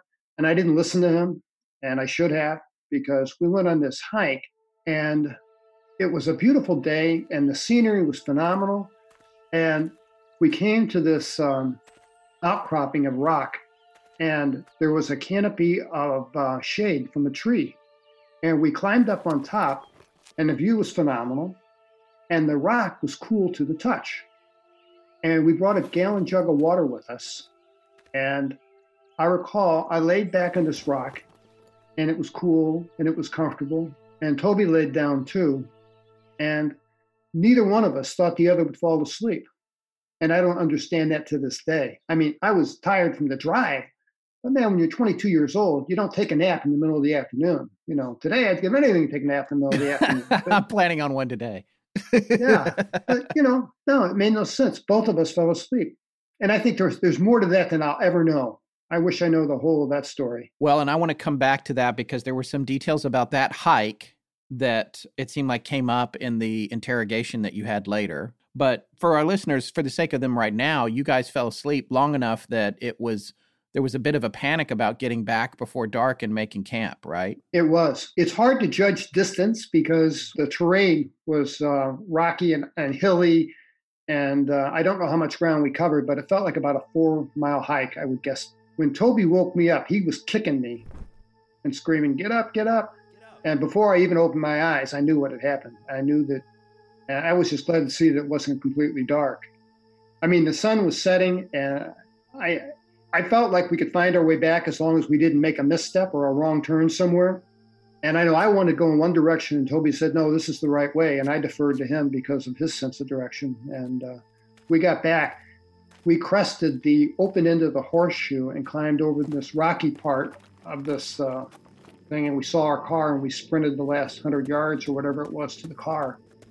And that's when we went into this frantic mode to put together camp. And uh, I had left, I had a really nice camping lantern with a gallon of fuel and a hatchet that my neighbor lent to me. And I left it in my garage. When you woke up and you re- returned to camp, you at that time, in the moment, did you have any sense that anything had happened to you guys while you were sleeping, or was there any sort of trauma like you had after the main incident? No, no, I, I don't think we were hurt at all. Uh, we were a bit panicked because the idea of spending the night in the woods, I knew would be survivable, but I knew it would be very uncomfortable. Plus, you guys are real green camping wise, right? Yeah, yeah, we don't know what we're doing. Right. You know, so. okay, so then eh, coming back to the leaves being real still and that stillness, and it's interesting. You talk about that calm, which is literally the calm before the storm. In your case, something I experienced in and I think I've mentioned this on our show before, but my first two years of college, I went to school in Raleigh, North Carolina, and I was there the night 21 or 23 tornadoes touched down. And the weather service completely missed it. Like it wasn't on the news that it might happen, nothing. And I was up late studying for exams and it was uh, close to midnight. But I went outside just to get some air because I also lived with three other people in a very small apartment, so that was annoying. And so I come outside, and there was no crickets, there were no birds, there was no nothing, and that was because they all knew the tornadoes were coming. But I remember thinking, yeah. God, this is weird. And you know, an hour or two later, one of my friends called; his house had been destroyed. So that's the only time I've experienced something like that. But I feel like it seems like in your incident where you were focused on the stillness of everything, do you ever wonder if at that moment or at some point you transitioned out of reality into an altered state of existence or reality where your perception was being controlled by an outside force as opposed to what was really happening in nature around you. I absolutely do. You know, I, I wrote a couple pages on that, and when I read it, it made me sound crazy, so I didn't include it. Left it out of the book. Uh-huh. I left it out intentionally. But yeah, that's exactly, you're reading my mind. That's exactly the, the feeling that I had is when that leaf didn't move, I'm looking at this tree and I'm thinking, am I looking at a tree? Am I looking at reality or am I looking at a prop? Right. And I had the thought then, and I don't know where it came from, but I had the thought that there maybe was a shift in the dimension, maybe by a Planck length of difference. I went from one reality to another. I was in a different, and that ties in with this thing not being seen, not being reported. Yes, it does. And it also suggests possibly you know a manipulation of space and time and and what component of it you're being exposed to as they exert control over you because and, and this is my other question when you when toby first saw the lights and you said they were at a distance and it took 15 minutes for them to get to you and then the craft became larger and larger et cetera. It seemed to you even at that great distance though that they were already focused on you as far away as they were initially? Yes. From the time when they rotated. When they rotated like they were on an axis i knew we weren't just looking and observing something. I knew we were somehow involved in this. You know we were going to be a part of something and this thing whatever it was sitting on the horizon was going to be part and parcel of whatever we're going to experience. But I knew from that point forward that it was headed towards us. And Toby even said so. Toby said that it's that thing's headed right, right toward us. A couple of questions about the craft itself, which you have provided a, an amazing drawing of. You have in your book as well. That's very interesting. You always describe it as like a five-story medical building, which I'm, you know, in my mind, I'm envisioning 60s architecture. For you, from an architectural standpoint, it was a blocky triangle, essentially, is what you're saying. Yes. In terms of this medical building vibe that it had. Yeah, yeah.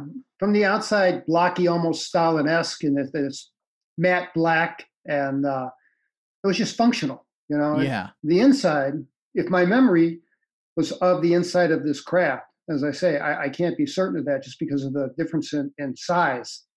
But there were some strange things that I saw, and that was a. Um, I have only one memory of an image.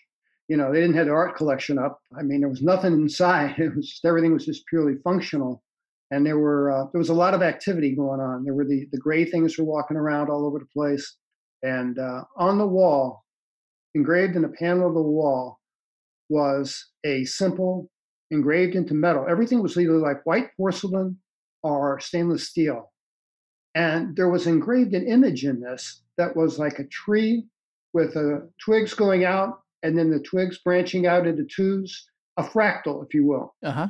And that image was engraved into the side of the wall. And I wondered, is that purely decorative or what does it mean? What's its meaning? Is it a representation of a genealogical tree? Yeah. Did you ever find out what it meant? No.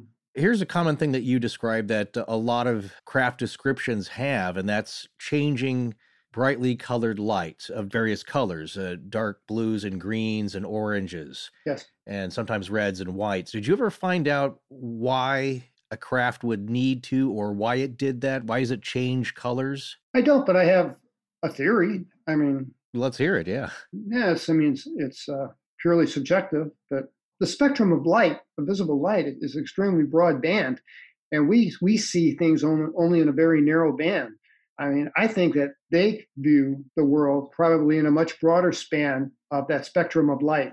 I think they can see perhaps see X-rays or maybe see radio waves or something. But light is definitely an important part of whatever they do. I wonder too if you know part of the reason that you describe it as a medical building is because of what happened to you there yeah. I also wonder if what it looked like, going back to that sense of reality, is related to what they needed it to be or more to what they thought it should present to you as or you know controlling the what they're delivering to your senses in terms of its visual appearance? Because it's interesting like you say about it being so much larger inside than it was on the outside and it does make you wonder about perception and and this speculation on our part i can say comes from all the topics we've covered that have dealt with people having experiences that seem to be rooted in an alternate reality that seems like it's less about the factual instance of what you're observing or participating in and more about what the thing projecting that image wants you to see or feel i can't think of a single instance where i could say that something was manipulated in a way to make it more palatable or less frightening. Right. I don't think they did that at all. As a matter of fact, I think that they were 100% open and uh, I think I saw their real face. That's wow. Okay, so that's really fascinating. I want to get on to the interrogation because that, for me, that was the most fascinating part of your book or one of them. You know, the aftermath of this particular incident. But before I do, I wanted to quickly ask you do you know or have you looked on Google Earth at where this was, where it happened? Is it still there? Have you been back? I've never been back. I've never had the the urge to go back. I've never been camping since. While I was in Phoenix at their event just a couple weeks ago, a gentleman walked over to me and he had a, a map from Google Earth. It's still there. he showed it to me. You could see uh, it wasn't really a triangle; it was more like a trapezoidal shaped area where it looked like it, the land had been cleared, and there were some rocks or boulders like stuff at the end. And if you go to Google Earth and you can find that image that he showed me, uh, that should be a pretty fair representation where we were. I mean, I don't understand because so much time has passed. There should be mature trees there. And I don't understand that. So I was shocked whenever he showed me this this thing, and I said, because I was surprised. I was thinking, well, you know, it's going to be overgrown forest there now for sure, but evidently not. It hasn't changed. Not from what he showed me. Okay, so let's move forward in time a little bit to your interrogation. I have questions about this. First of all, with the OSI guys, are you have you changed everyone's names? I'm kind of presuming you have. Or I did. Yeah. I have, okay.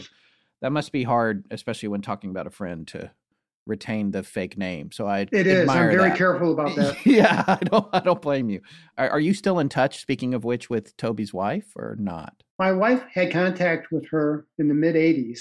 She had married an over-the-road driver, divorced Toby, and uh, she told us that Toby was not doing well, that he'd been discharged from the Air Force, and drinking was an issue. He never recovered from this event. I'm not sure I fully recovered, and I can understand that in a way because for so long after this event, and sometimes to this day, it's hard to lay down and close my eyes. I have to have the door to the bedroom open or I can't sleep. Uh, I have to have the, the curtains drawn. You know, I keep a gun by my bed with a high power flashlight, which demands constant vigilance with small children sure. having access to my house. But just during the night while I sleep, I lock it in the safe as soon as I get up. But I, I'm not comfortable. I feel defenseless. And that's ludicrous. That's crazy. There's there's no way that a handgun would be of any defense to me if these guys wanted to take me again. Yeah. I mean, they're able to one of the things you talked about in the interrogation was that you were restrained without restraints. Correct. There's some common ground here. You refer to it, but not by name in your book. I believe you're referring to communion. Yes. When you mentioned the book that you saw the gray on the cover that sent you into a tailspin. Yes. This took place with the, again, it was initiated by the OSI officers who took you to a location on the base, right? For that? Y- yes. Okay, so it was right there. This is about somewhere around five weeks after my discharge from the hospital. Right. I was uh, told by the uh, squadron commander that the OSI was sending a car to pick me up. So I ran to the front door and uh, stopped by the, the bathroom and uh, checked my appearance. I got to the front door, and uh, a blue um, security police car was pulled up for me. And a um, senior airman, a guy with two stripes, got out, Sergeant Lovelace, and I said yes. Of course, I got a name tag on. He can see who I am. He opened the door for me, and I got in the back of the police car. I'd never been in a police car before. I thought was odd. You know, I noted that there was no there were no locks, no window crank, no way to open the door. That the floor was um, like this uh, metal with lanyards I guess, for shackling prisoners or something. But that was a frightening experience in itself.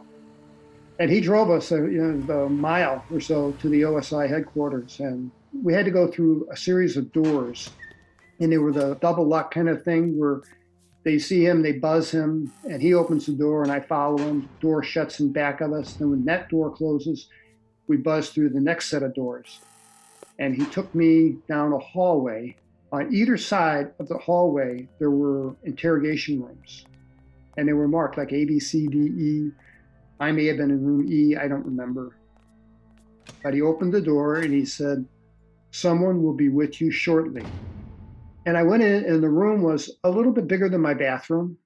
It was big enough to hold a desk in the middle, a gray military style desk from the 50s with a padded plastic chair on rollers and there were in three corners of the room there were these uh, yellow fiberglass chairs that were ubiquitous in the 60s and 70s they were fiberglass and they were molded. Yes they had the metal legs with the on the bottom the swiveling feet. That's it. Yes That's- that's i remember these chairs. One in each corner. Well there were three of those plus the, the comfortable chair i called it. And i uh, grabbed a comfortable chair and i sat down at the desk. And I noted that there was a clock above the door, and it was a General Electric schoolhouse clock. And to my left, there was a um, two foot by two foot square mirror that had been boxed in, framed in with wood. So my guess was that it had to be a two way affair. I mean, besides, who's going to be worried about grooming themselves in an interrogation room? Right, right. right. I'm sitting there and it's nine o'clock, it's 10 o'clock, it's 11 o'clock. Eventually, it's almost noon. And the two agents, the two OSI agents, came into the room. They're talking amongst themselves and they're just completely ignoring me, other than to kick me out of the comfortable chair and put me in a, a fiberglass chair. And um, Special Agent Gregory says, uh, Well, you know you're going to be hypnotized today, son. Are you ready? I said, Sir, I'm going to be what? he said, You're going to be hypnotized. Said, Son, it's going to help us get to the truth. Make sure you're not lying to us. You wouldn't lie to us, would you, son? I'm like, No, sir, everything I've told you is true. And he says, Well, then you shouldn't mind a little hypnosis here. It'll help you relax. He says, I have people tell me that they enjoy the process. And I said, Sir, but why? And, I, and, I, and I'm starting to object. And that's when he switches gears and turns on this tough guy affect facially. And he pulls a piece of paper out of his briefcase. And out of those papers that I laid out, that were laid out in front of me when I was in the hospital that I signed without reading, one of them was my consent to hypnotic regression. And it had something to the effect of with chemical enhancement, chemical something or other, Ugh. was at the top, at the heading. And he slams it down on the table in front of me. And he points to it and he says, Is that not your signature, son? I said, Yes, sir. But I still don't understand why. And he points again to my signature and says, That's all the why I need, son. I sat back and weighing my options, trying to decide what to do. And there's a tap at the door. And there's this major that was there. And they let him into the room. And he wore standard issue blue pants, the light blue shirt eh, with the gold oak leaves on his collar. He walked in and he completely ignored me for a couple minutes. And he's talking to the agents about it was either about fishing or, or golf, one of the two. I don't remember which because there were two conversations. But finally, he turns his attention to me and he holds his hand out to me and says, It's so good to finally meet you, Sergeant Lovelace. How are you? And I said, Fine, sir. And I shook his hand. And I remember thinking that this guy, he carries himself more like a priest or a therapist than a military officer. Is just out of character. He said, Sergeant Lovelace, now, now he's pulled up a, he kicked Gregory out of the comfortable chair and, and commandeered it. And it was on rollers, of course. And he rolls it right over, right next to me into my personal space. He said, you know, he, he started making small talk.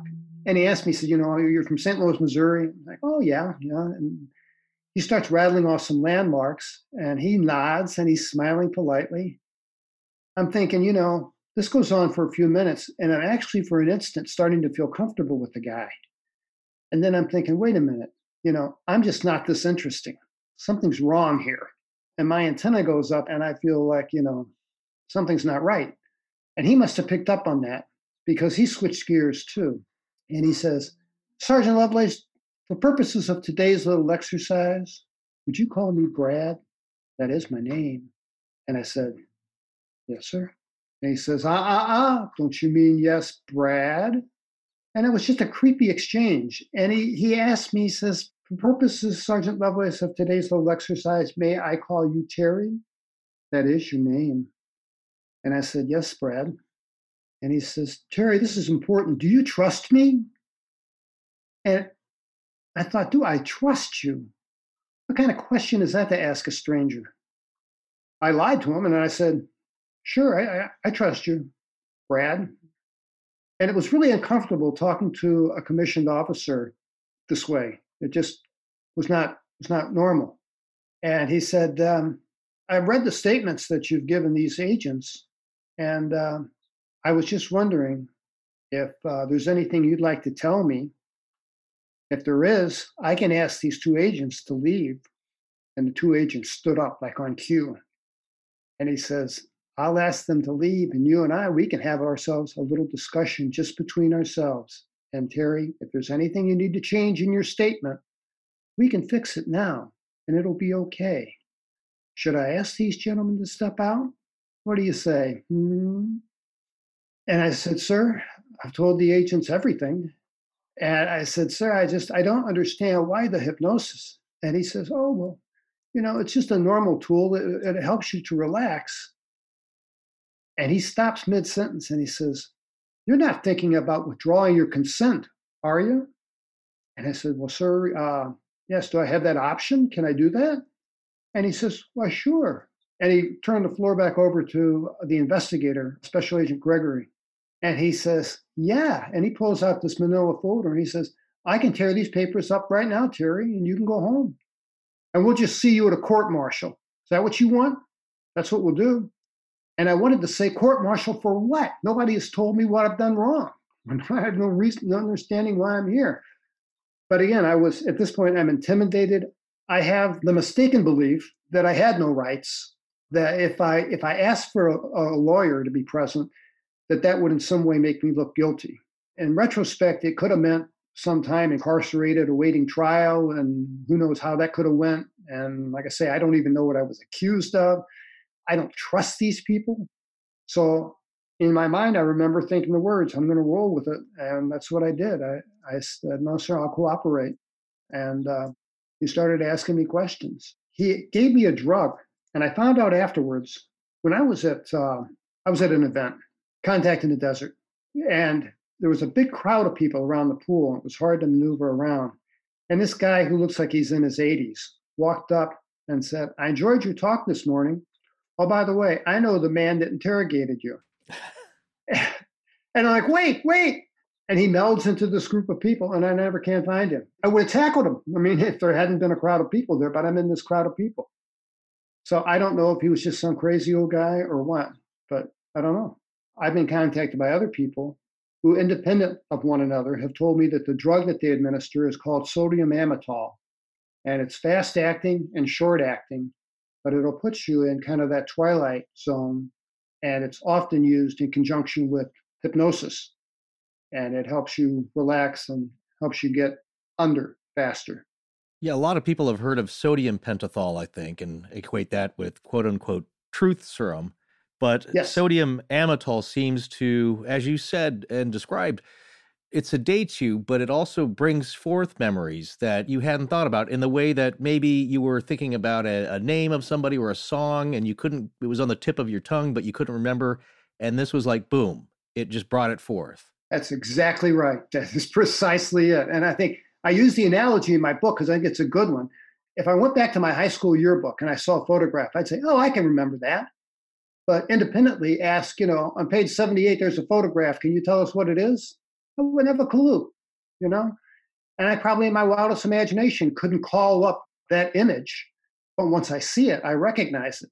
And this, it blew me away because uh, he put me under. And when I say he put me under, he gave me the sodium amytal, and then he took me through the hypnosis process. And that was descending uh, stairwell and uh, relaxing muscles, you know, relaxing your arm, relax your legs, and he had this voice. He had this voice like a radio announcer, just smooth and easy to listen to. I'm thinking that I'm going to, because I'd been taking psych classes in the evening, and I knew that nobody could be hypnotized without their consent. You know, I mean, if, if they could give me sodium amytal and uh, control my mind, I mean, there'd be no need for courts or, you know. So I, I knew that I could resist the um, hypnosis, but I wasn't sure about the drug. And sure enough, the drug had a, an unexpected reaction. That was after he administered it. I felt this flush, very pleasant flush. And he said, uh, Now, Terry, you, you and Toby went on a little camping trip a couple weeks ago. Remember that? And I said, Yes, Brad. And he said, And you saw some funny lights in the sky, is that right? And I said, Yes, Brad. And he said, Now, I don't want you to tell me what you think. I want you to tell me what you see. What are you seeing? And he and press that over and over again. Tell me what you see, Terry. In your mind's eye, tell me what you see. And he says, But they weren't stars at all, were they, Terry? And I said, No, Brad, they weren't. And he said, Who were they? And I said, They were the star people. And I thought, My God, that came out of my mouth.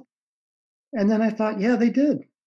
And then it came forward that I did know them, that I had seen them before, that I knew them from my childhood. And he asked me questions about the inside of the ship. He asked, uh, of course, at the very end, uh, he asked the important questions were like, did you have your camera? Did you take any photographs? Did Toby take any photographs? Do you have anything hidden anywhere? Do you have you secreted anything? There was a lot of back and forth that I kind of cut to the chase in my book because he was very thorough at oral examination. He took me through, he says, uh, and you know them, Terry? And I said, Yeah, I know them from when I was a child. They used to come and take me. And this is a revelation to me.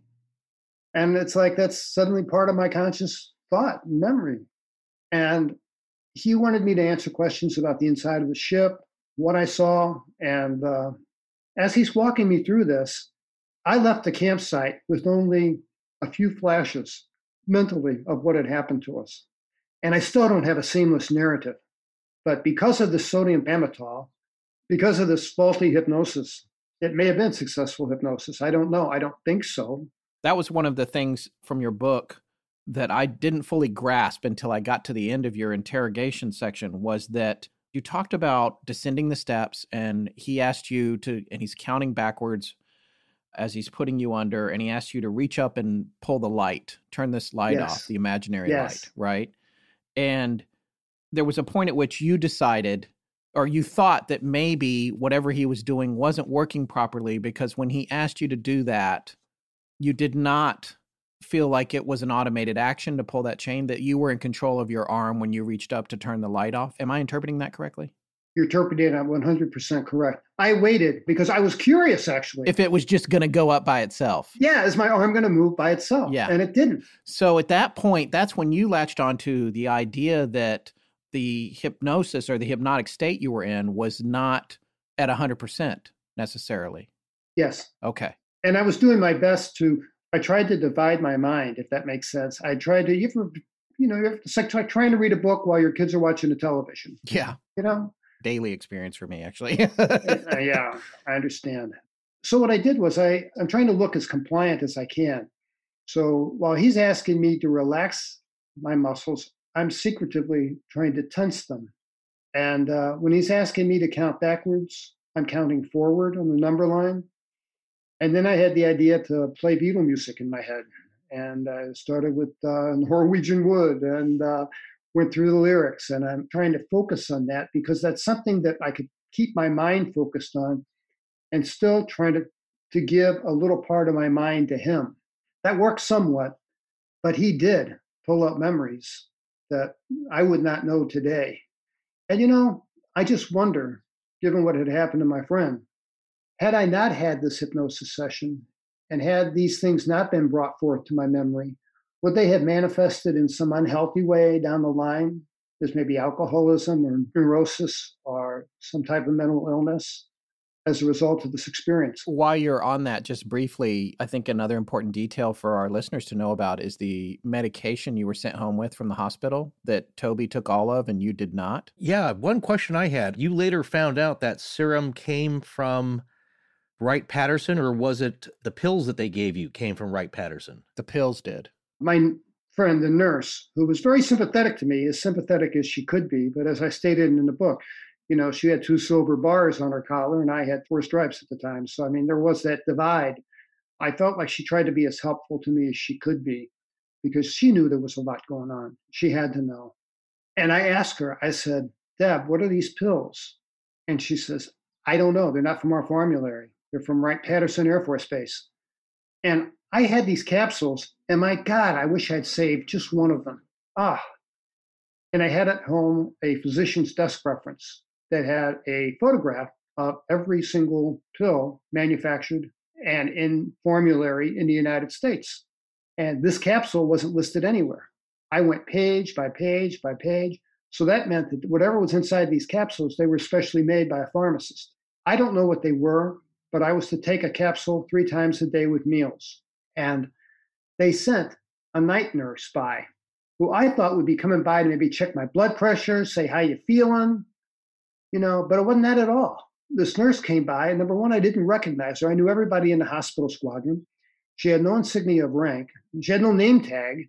And she would come in the evening after dinner and would do a pill count to see if I'd taken my allotted medicine for the day. And she did that every day. And uh, I was loopy. I was like just out of it. I mean, I, and my wife said, You are really not with it. And she suggested, she says, You know, I think these pills are making you stupid. Exact words. And I said, You know what? I have no point of reference here, but I'm going to take your word for it. And we decided that I'd flush my pills down with my meal. So I always have the right count in the pill bottle whenever she came by to do the pill count, just in case she ever came by in the morning instead of the evening. But she didn't. She never varied. She always came by after dinner and uh, never once asked me how I felt, took my blood pressure, was just all business. Did a pill count, see you tomorrow, and out the door. Right. And I wonder, I took those for two, you know, I was I was not myself for a couple of weeks.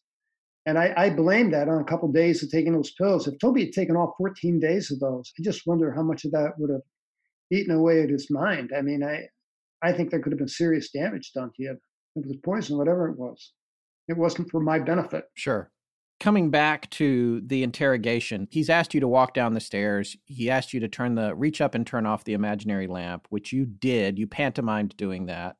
And, you know, that confirmed for you internally that you were somewhat in control of your faculties in spite of the fact that he had put you under. But additionally, you also said in your book that there are gaps in the interrogation that you couldn't remember. There were points at which you think you may have discussed things you don't know what they were or, what happened during those gaps. But on the other hand, there were sections where you felt in control. And when you came out the end of the process, there were things you remembered that you had no idea were in your mind about the actual experience. That's exactly right. Because when he took me, I was seated in this posture that I assumed. I had no reference time because I didn't want to dare open my eyes and look up at the clock. And uh, I had no point of reference. And I honestly thought an hour had passed, and it was four. Here's what I think this might be as good a point as any to talk about this, but some of the more frightening details of the experience for you and Toby that relate to the tent and the meadow experience came out while this gentleman was interrogating you. And I was wondering if you might talk a little bit more specifically about what you recalled about the experience of actually being on the ship, what you saw there, and what happened, as much as you're comfortable with. Yes, yes. And as far as the experience inside the tent, we pretty much covered most of what's cogent there the experience of being inside the ship, those were images that I had only mental flashes of until this process. And um, one of the memories that sticks with me today and is vivid in my mind is that we were nude and I had my clothing in my hand, and so did Toby. And he was standing next to me, and the only thing that I could move was my eyes. And I'm darting my eyes all over. I'm trying to like visually drink in every single inch of this thing. And I'm thinking, this is important. I want to remember this. And that's why I wanted to resist the hypnosis so badly, was that I thought, you know, I own these memories. I'm going to keep them for better or worse, irrespective of damage to my mental health. I'm going to keep these memories. And, and I did.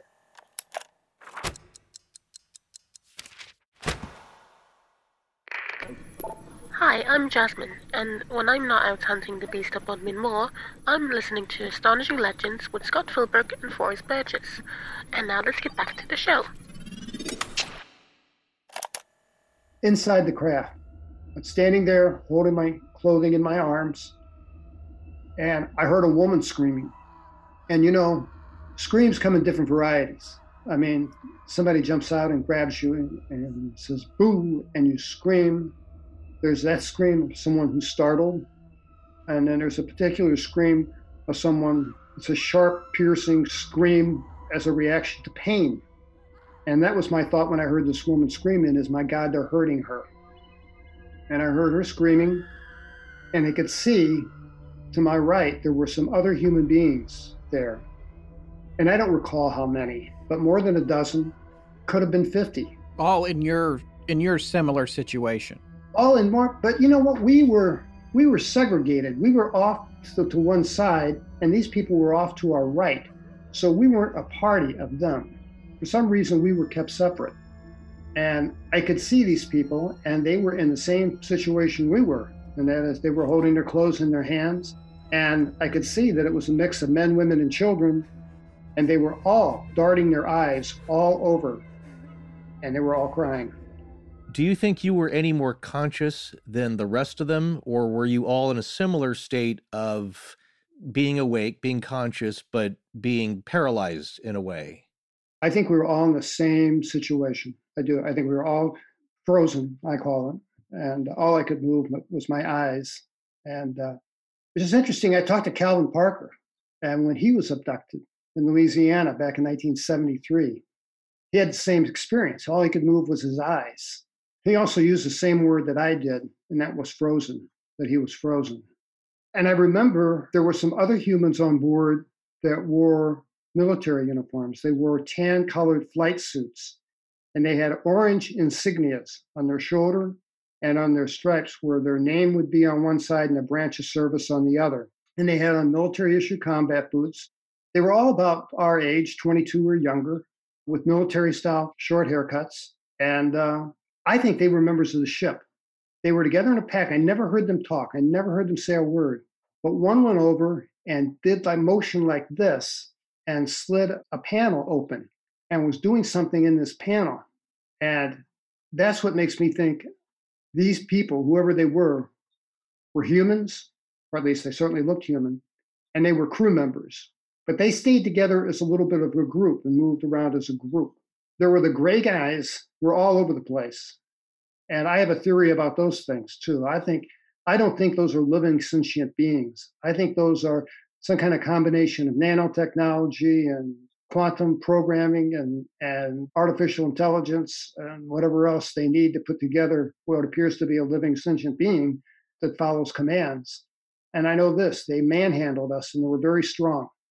Even though they didn't necessarily look strong. They didn't. They didn't look strong at all. They looked like children.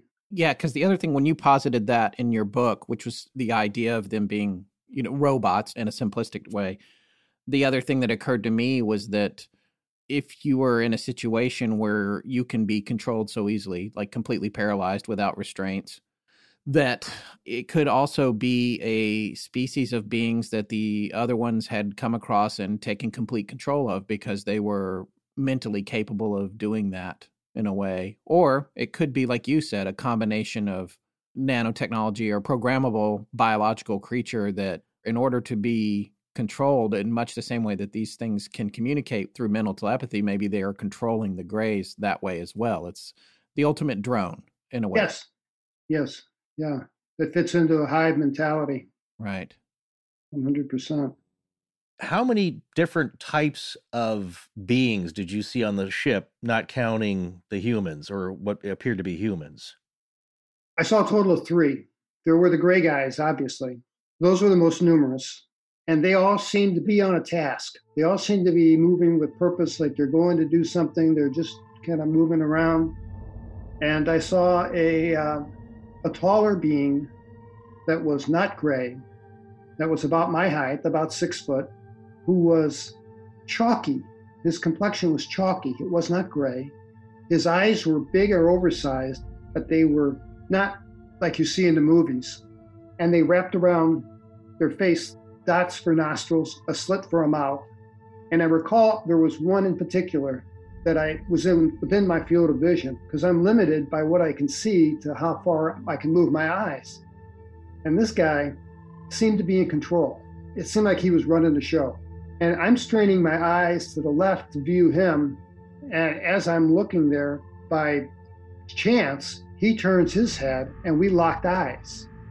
And that was probably the most frightening aspect of being on the show. That to me was more frightening than when they put me on a table and and that was frightening because what happened was when we locked eyes, immediately this thing was in my head. It was a download or something, but it was in my head and it knew me. It knew my wife. It knew my my secrets, my dreams. It knew everything about me. And all I got mirrored back from him was just raw intellect. And the analogy that I think is the best is that, you know, I pet my cat. My cat looks up at me with big eyes and mirrors back to me trust and love. I felt like I was the cat. This guy was so far above me on the evolutionary ladder that uh, it was frightening. Was he humanoid though overall, like arms and legs and torso? And did he have clothes on? Yes, yes. He wore gray clothing, gray boots, and I recall it had a V neck. But if he'd have been on Earth, like walking around, people would have noticed that he was not human. Yes, he would not fit into the crowd. So I know that you speak at some of the cons. You're at one now, and you probably have a better knowledge than I do of the various types of aliens that people have described from the combinations of all the abduction experiences over the years and the decades. Does he fit into one of those categories, or is it a unique individual for your experience? He fits into one of the categories. Which one would that be? I don't know what you call them. Humanoid, I guess. Okay. And there was a third entity there that I should mention, and that was the insectoid thing. Now, all the frightening things I witnessed, I would have thought that would have been the most frightening, but it wasn't. Uh, it was weird. It was just an odd experience because I remember I, I heard the woman screaming, and then there's a lapse. And then I heard Toby screaming, Oh my God, oh my God, no, no, no. And then the next thing I recall was I'm being levitated just from my feet straight up and onto this table. And I remember thinking that the table should be cold, but it's not, it's warm. And then I thought, oh my God, it's warm because there'd been a, a dozen bodies or more on this thing.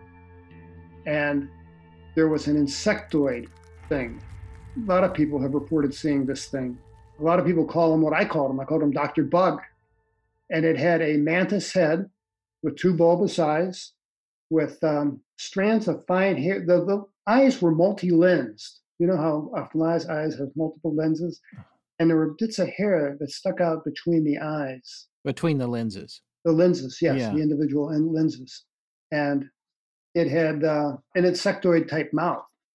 And I was screaming. And I remember that I would fill my lungs with air and I would scream as loud as I can. And I can't hear a thing. I can't hear anything. And that confuses me. So that makes me scream more. And then I realize that my screaming has annoyed Dr. Bug here. And this thing turns because he's at my feet. They're doing something to my lower back.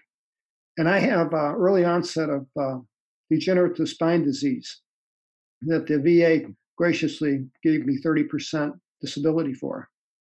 And uh, I'm screaming, and it turns this big bulbous head and gets down close to my head and I could hear him clearly in my head, like any spoken word, without accent, but I heard him speak, and he was annoyed. And he says, Why are you screaming?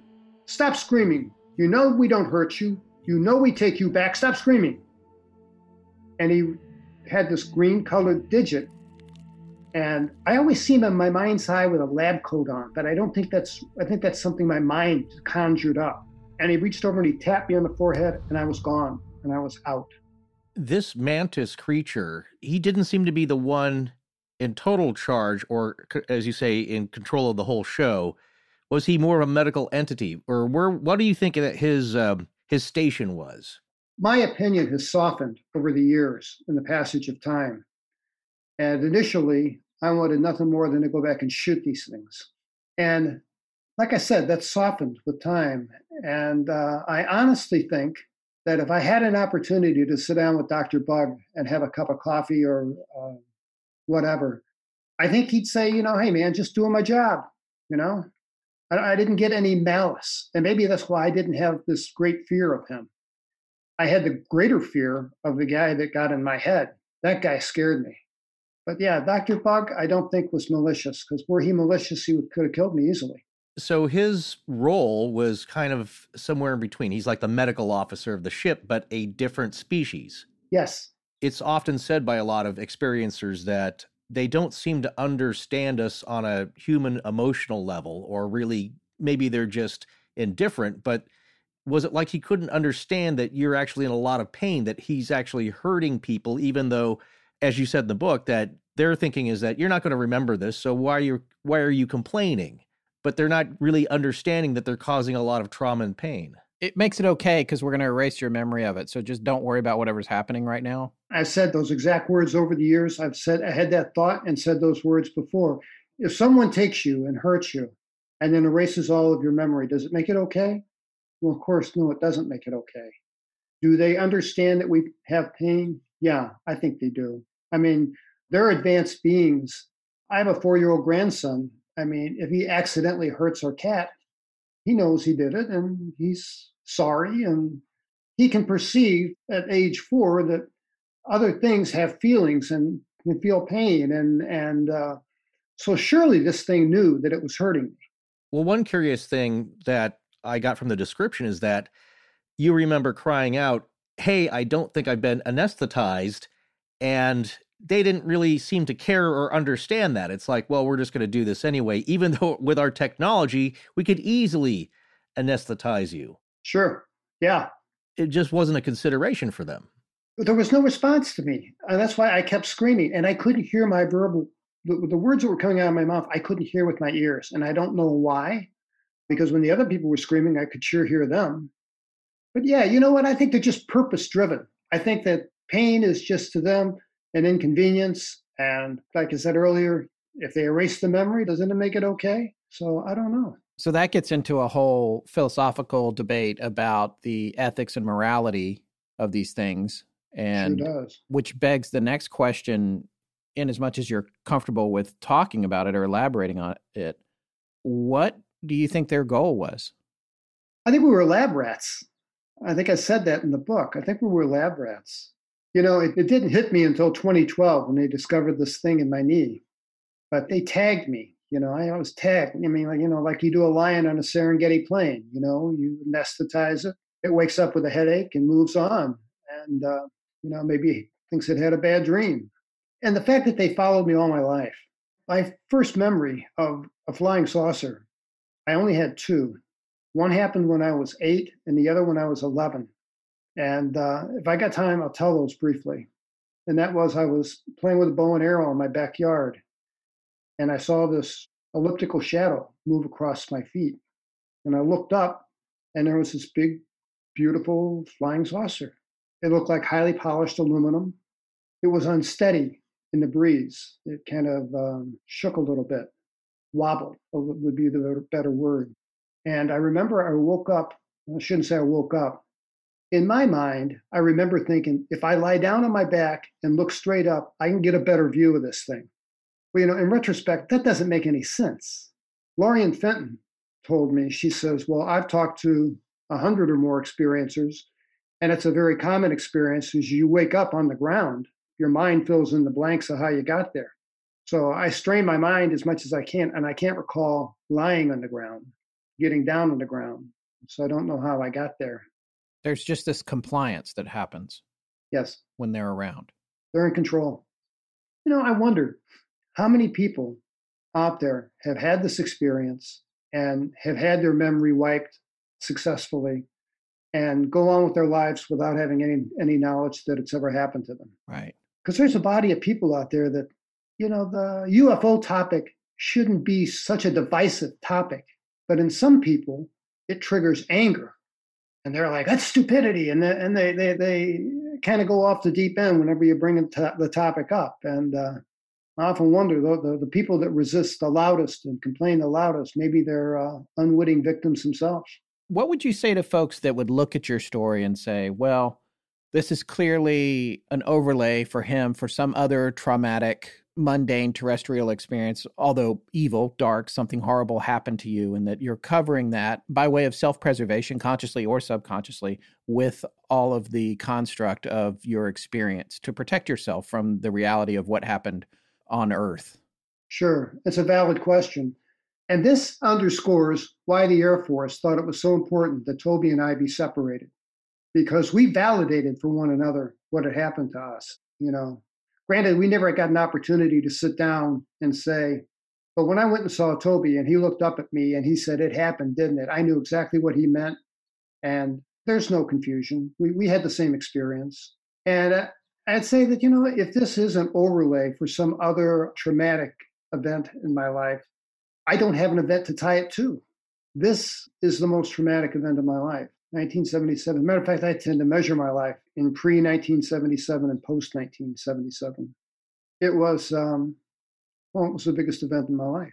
I can't think of anything that tops it.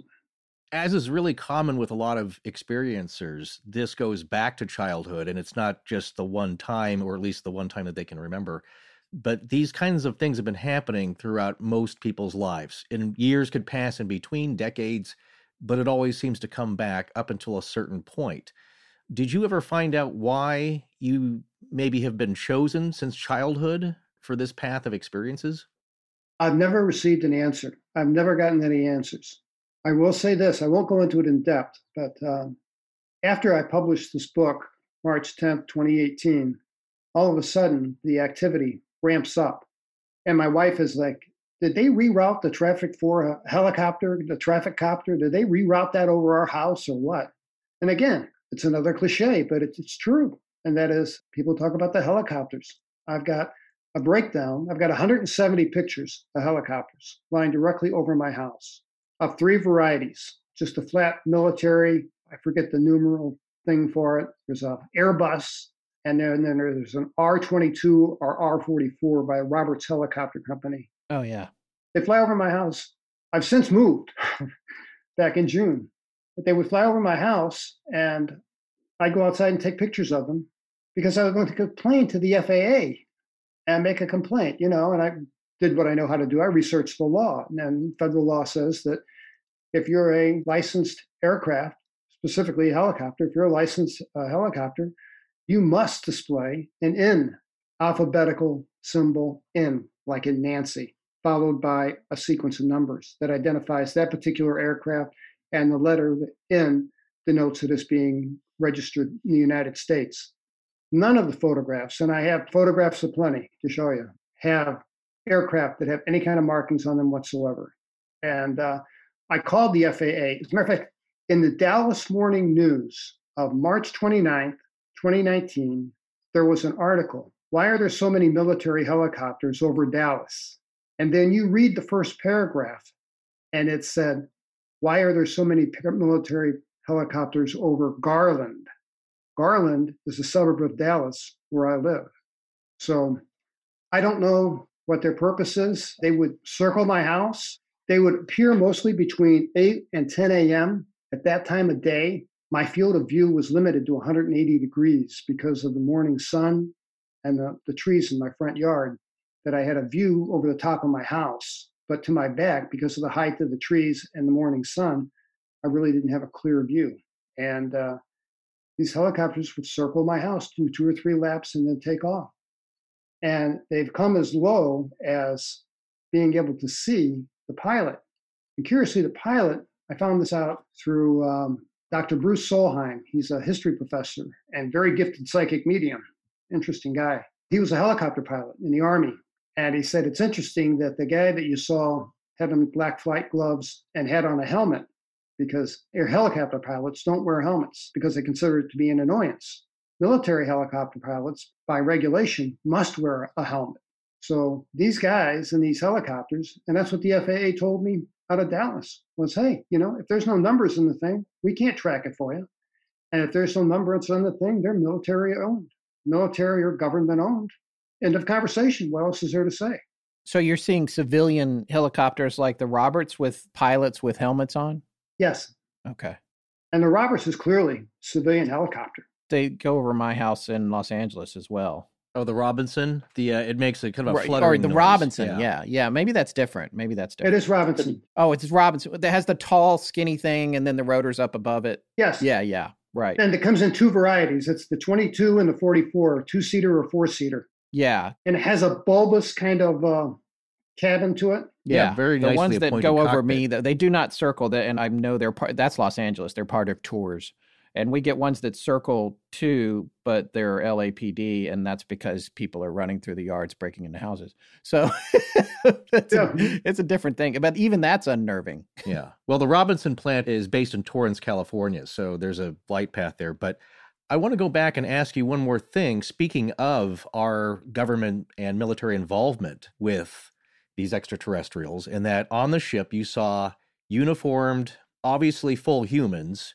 in tan flight suits. Did you once say, I believe I heard in an interview with you and Linda Moulton Howe on Coast to Coast AM that there was also a woman, possibly early 30s, Latino. Hispanic looking with a ponytail?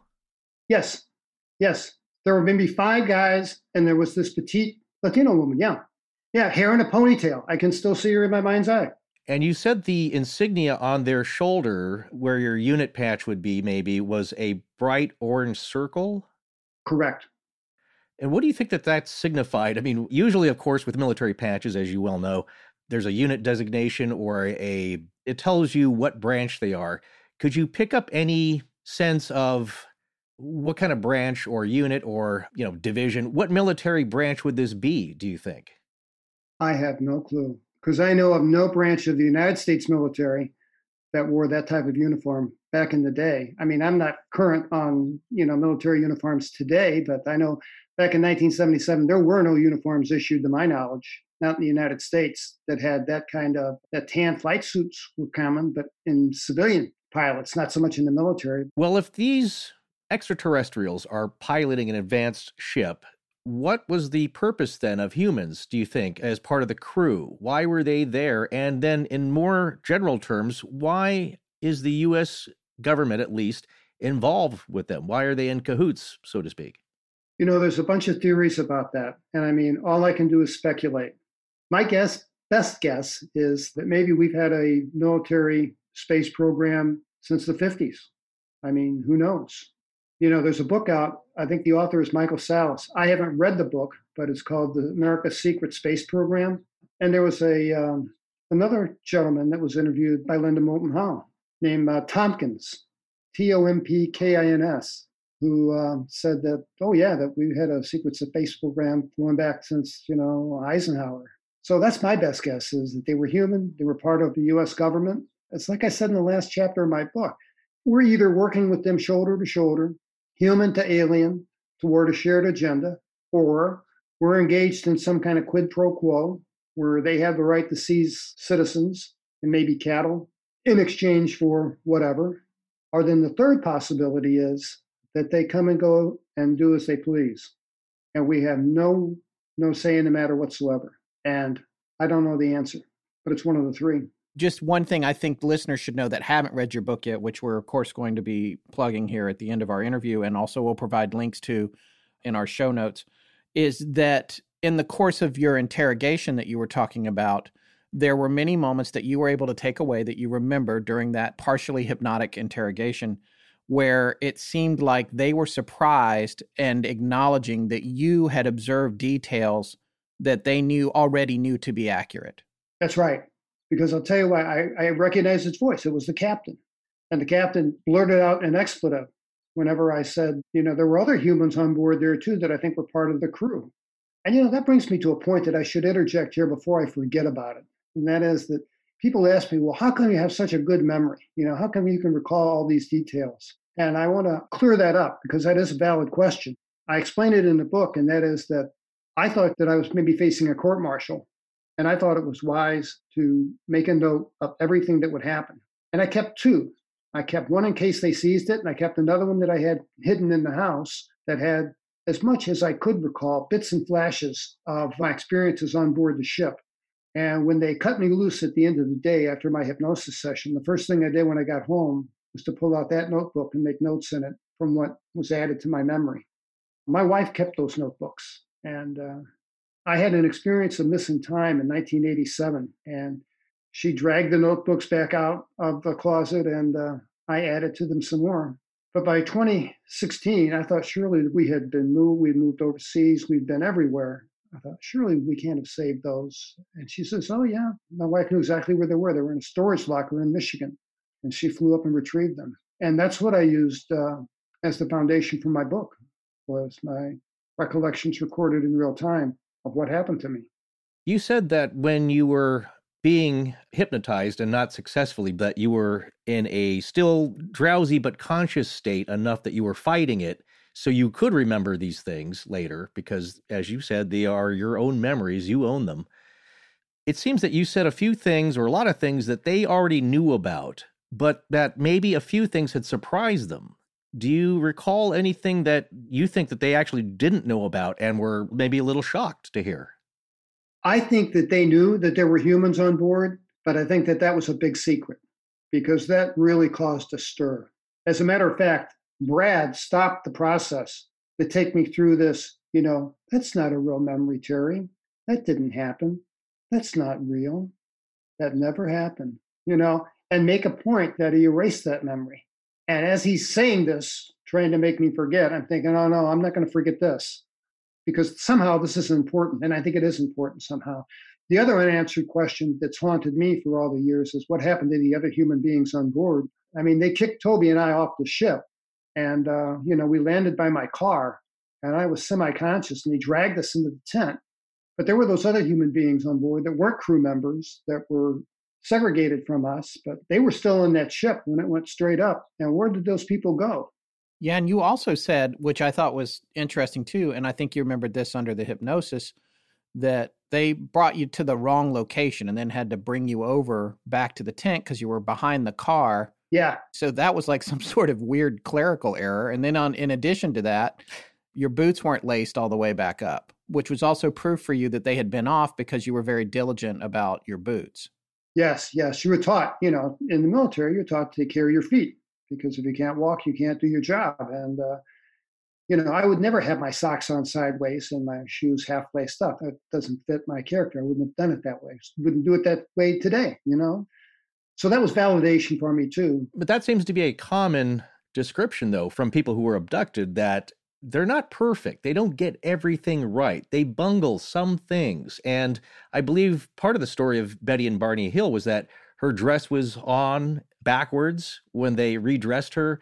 They don't get things quite right and they don't seem to really care, but they just don't really get it. Like they don't get us as humans. They don't. But one thing I wanted to say or ask about in regards to possibly why humans were there and those people that were still left on the ship and a possible motive of collaboration with our government is that one of the other types of beings you came in contact with throughout the years and on the ship where you possibly got the most information from was from something you described as being maybe an alien human hybrid, a very petite woman or something that looked like a woman. Can you describe that relationship? I can. And that goes back to probably four or five. And I recall being taken on board a ship. And I don't know if I included this in the book. I think I did. And I played with other children on board a ship. And we were in a round room with a gray padded floor. And there were always the same kids there. And we were given tasks to do with like geometric forms and stuff. And she was always really quick to praise us if we got it right. And one time she was pleased with what we were doing and she slid open a panel. It was a big panel and we could see outside. And we must have been outside the Earth's atmosphere because we could see the stars and they were beautiful. And I thought, I'm a kid. I'm thinking I'm in the planetarium, right? And the stars don't twinkle. And um, that's one of my memories. I called that woman Sue when I was a kid because there was an Asian woman in our neighborhood that all us kids we called her Sue. And her appearance is that of a petite Asian woman, except that her head is a bit bulbous. It's not shaped like a human skull, quite. Her ears are just nubs, and she has just nostrils and a slit for a mouth. And at age four, I recall communicated telepathically. And I even recall asking her, why can't we talk like this at home? And she said, because you're not ready. And you know, when um, this entity came and visited me in 2017, shortly after, after I had started putting the book together. This is probably the most unbelievable part of my book. And I ask that you take it with a grain of salt and read it. And I accept my word that this is what happened to the best of my memory. I almost left this chapter out of the book just because it's so fantastic, but it's the truth. And it seems to tie up a lot of loose ends. And that was I woke up in my living room in my normal chair that I prefer and seated across from me was a petite Asian woman dressed in black, black shoes, black slacks, black blouse uh, with extra long sleeves hiding four long fingers. She had a, a, red scarf tied around her neck, and her neck was pencil thin. And she had uh, a wig on that was on askew, it was on kind of sideways. And from a side angle, she reminded me of Betty Rubble. I mean, you know, it's just the things that you think whenever you see this. Yeah. And I'm not freaked out. I'm again, I recognize the feeling of sedation. So they're controlling my emotions again. I'm in, seated in my living room. I'm thinking, God, I wish she'd take those glasses off. And she immediately took the glasses off. And I recognized her. And I said, You're Sue. And she fired right back and said, You don't like my wig? And I apologetically, naturally, I'm, but I'm not talking, I'm thinking it. I said, I'm sorry. I, I just meant it looks fine. And we had this bizarre telepathic conversation. But I can tell you the reason that we humans as a species cannot communicate telepathically is we can't control our thought. Because I have this woman seated across from me. And I'm thinking, my God, if she can read my thoughts and she acknowledged that she did, what if I say the wrong thing? What if I tick her off? You know? And then my next thought, naturally, is what if I think about something that's inappropriate? Well, what happens? You're in fourth grade and the teacher says, don't think of elephants, right? That's all kids can think of for the next week is, is elephants.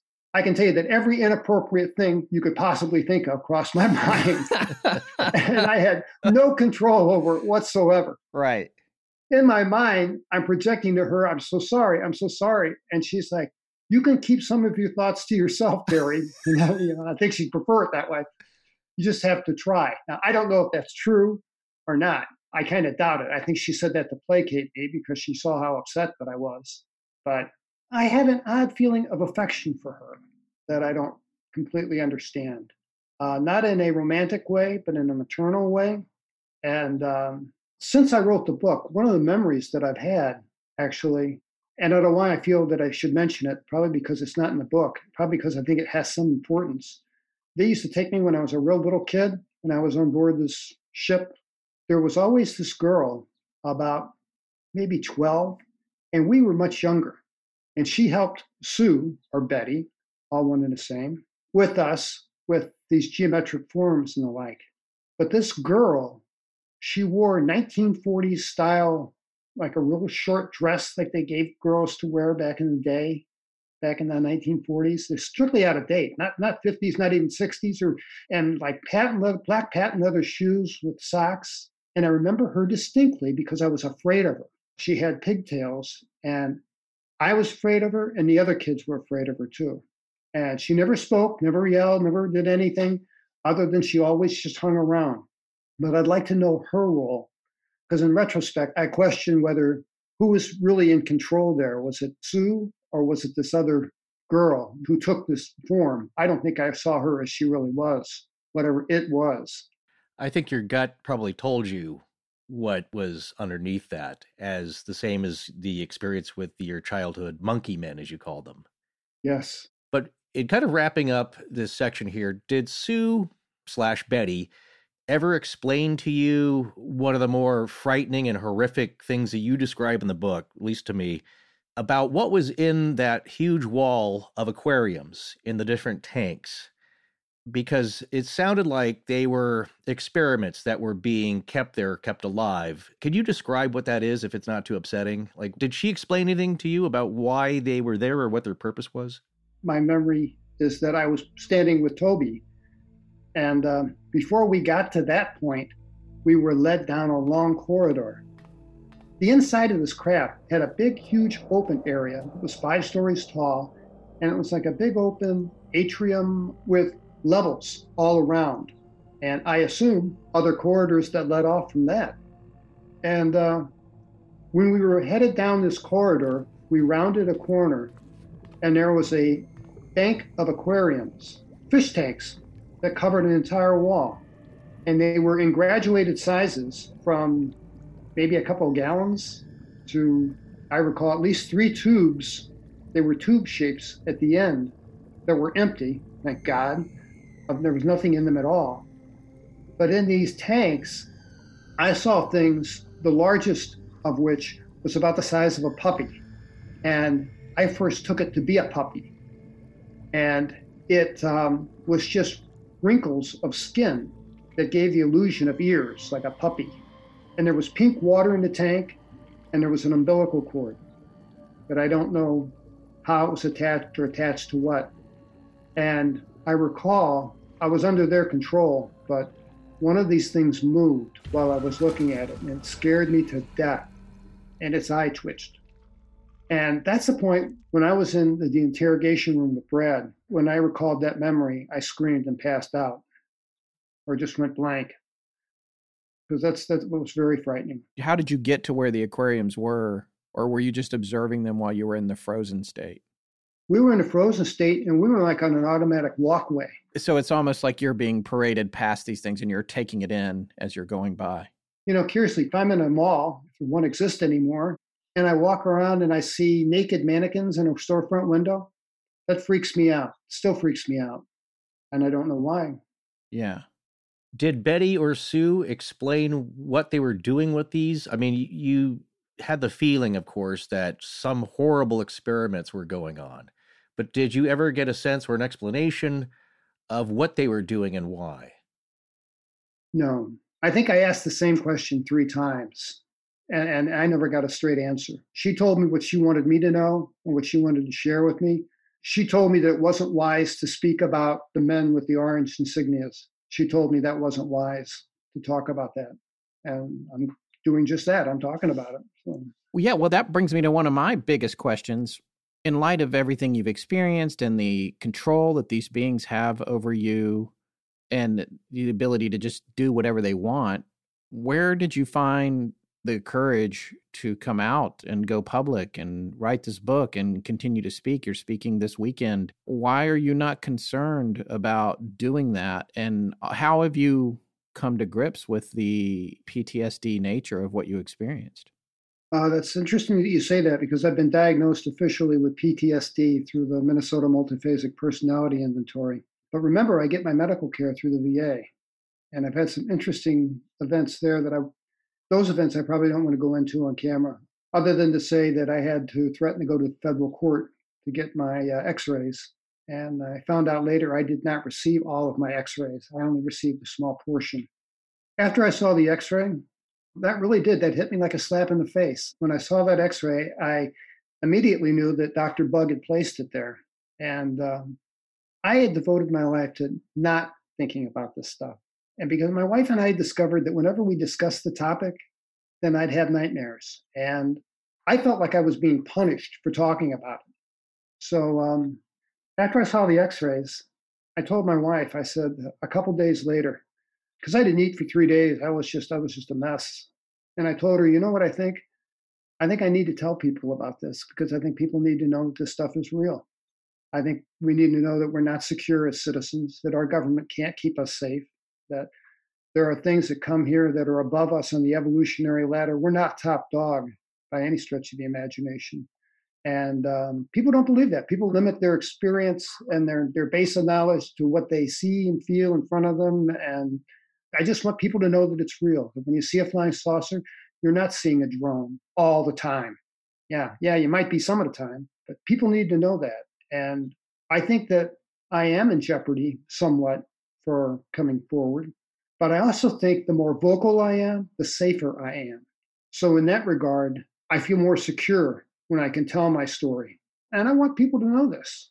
Well, one really relevant thing I think you said at the end of your book is that, you know, it's such a buzzword now, and people are almost expecting it to happen maybe within the next couple of years, just because of what's been coming up in the news, especially with the Navy and Navy pilots, is that, you know, they're asking you and everyone when is disclosure going to happen?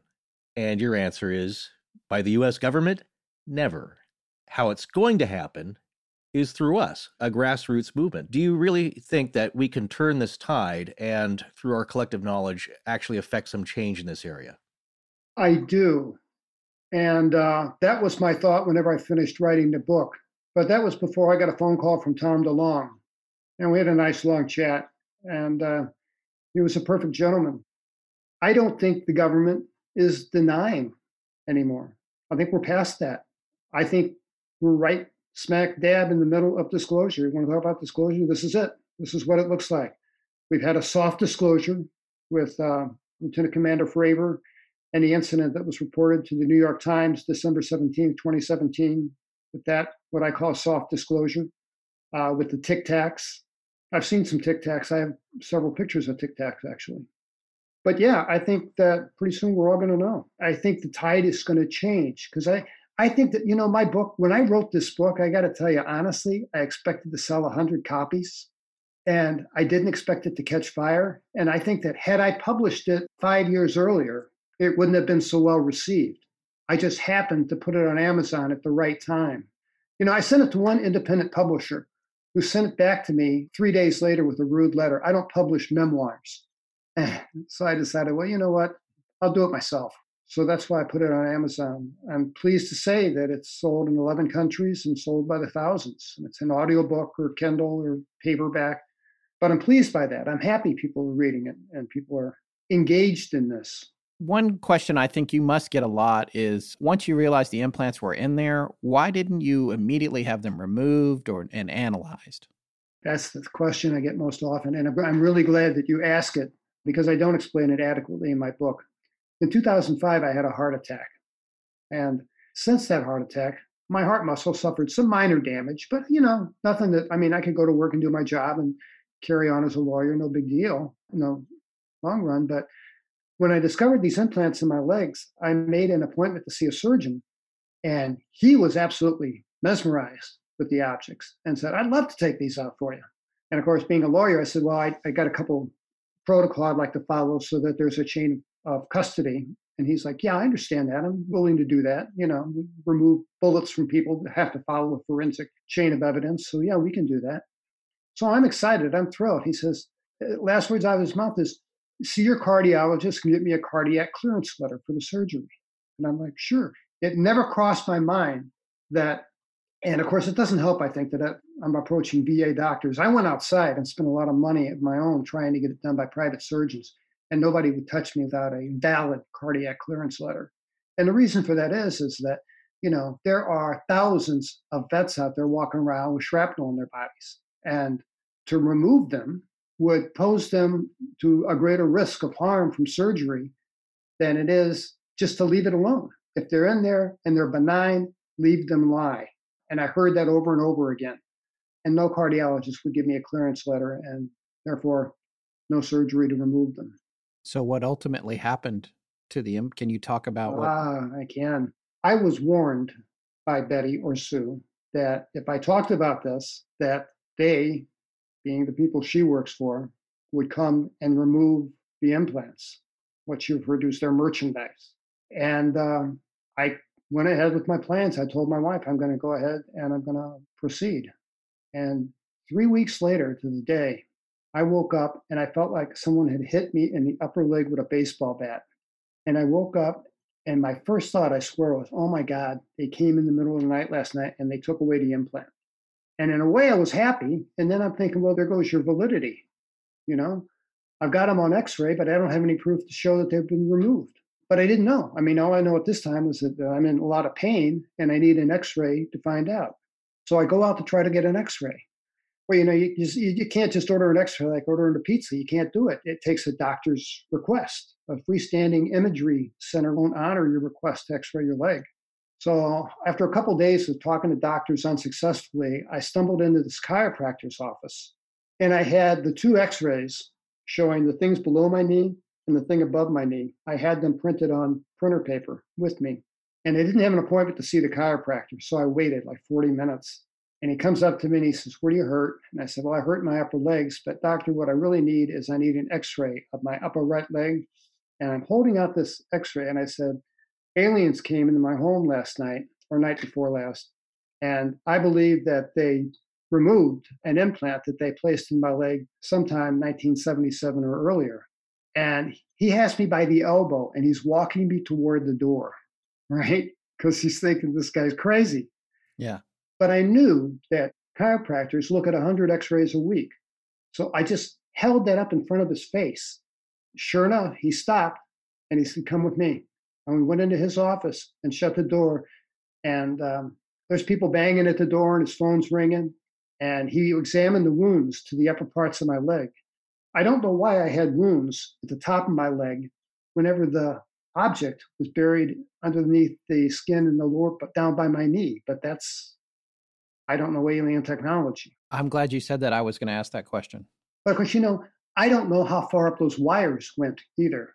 And I've never been able to get a decent x ray if one exists. And I think one exists. I'm not privy to it. Well, we've seen one other really astonishing x ray in our time here on the show. And I got to say, the ones you provide in your book are right up there as far as being strange looking, where something shouldn't be. And the one of the that's kind of shaped like a flower petal is very odd. The other one is I, I had it in my mind; it was going to be more regular as far as the one you describe as being the uh, the size of a fingernail.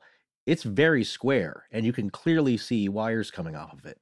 Yes. You know, the thing that upset the radiologist in the room that day in 2012 was the fact that I had no scar. And uh, medical science can't explain that. There's no way to do that. You know, plastic surgeons would pay a fortune to have that technology. well, it, it kind of reminded me of, you know, when you have a heart problem, they'll go in through the artery in your leg to get all the way up to your heart. Yes. And it doesn't make any sense to us lay people, but it obviously is a really efficient and easier way to get to where they want to go in the body. And that's the first thought I had when you see the bruises and puncture marks look like insect bites at the tops of your legs, at the top of the thigh. Yeah, that's a great analogy. Yeah. Well, this chiropractor offered, he says, I'm going to write you a prescription for an x ray and I'll pay for it. But I'd like to have it. I'd like to see it. I had no doubt this guy had some kind of experience. I mean, I just happened onto somebody who had a lot of empathy for someone in my situation. And I got the x ray and I looked at it, and sure enough, that square fingernail size thing is gone. And uh, my wife and I looked at it and said, Yeah, it's gone. And I dropped the x rays off at his office. And then he called me later that evening and said, Well, did you see it? I said, Yeah, I saw that it's gone.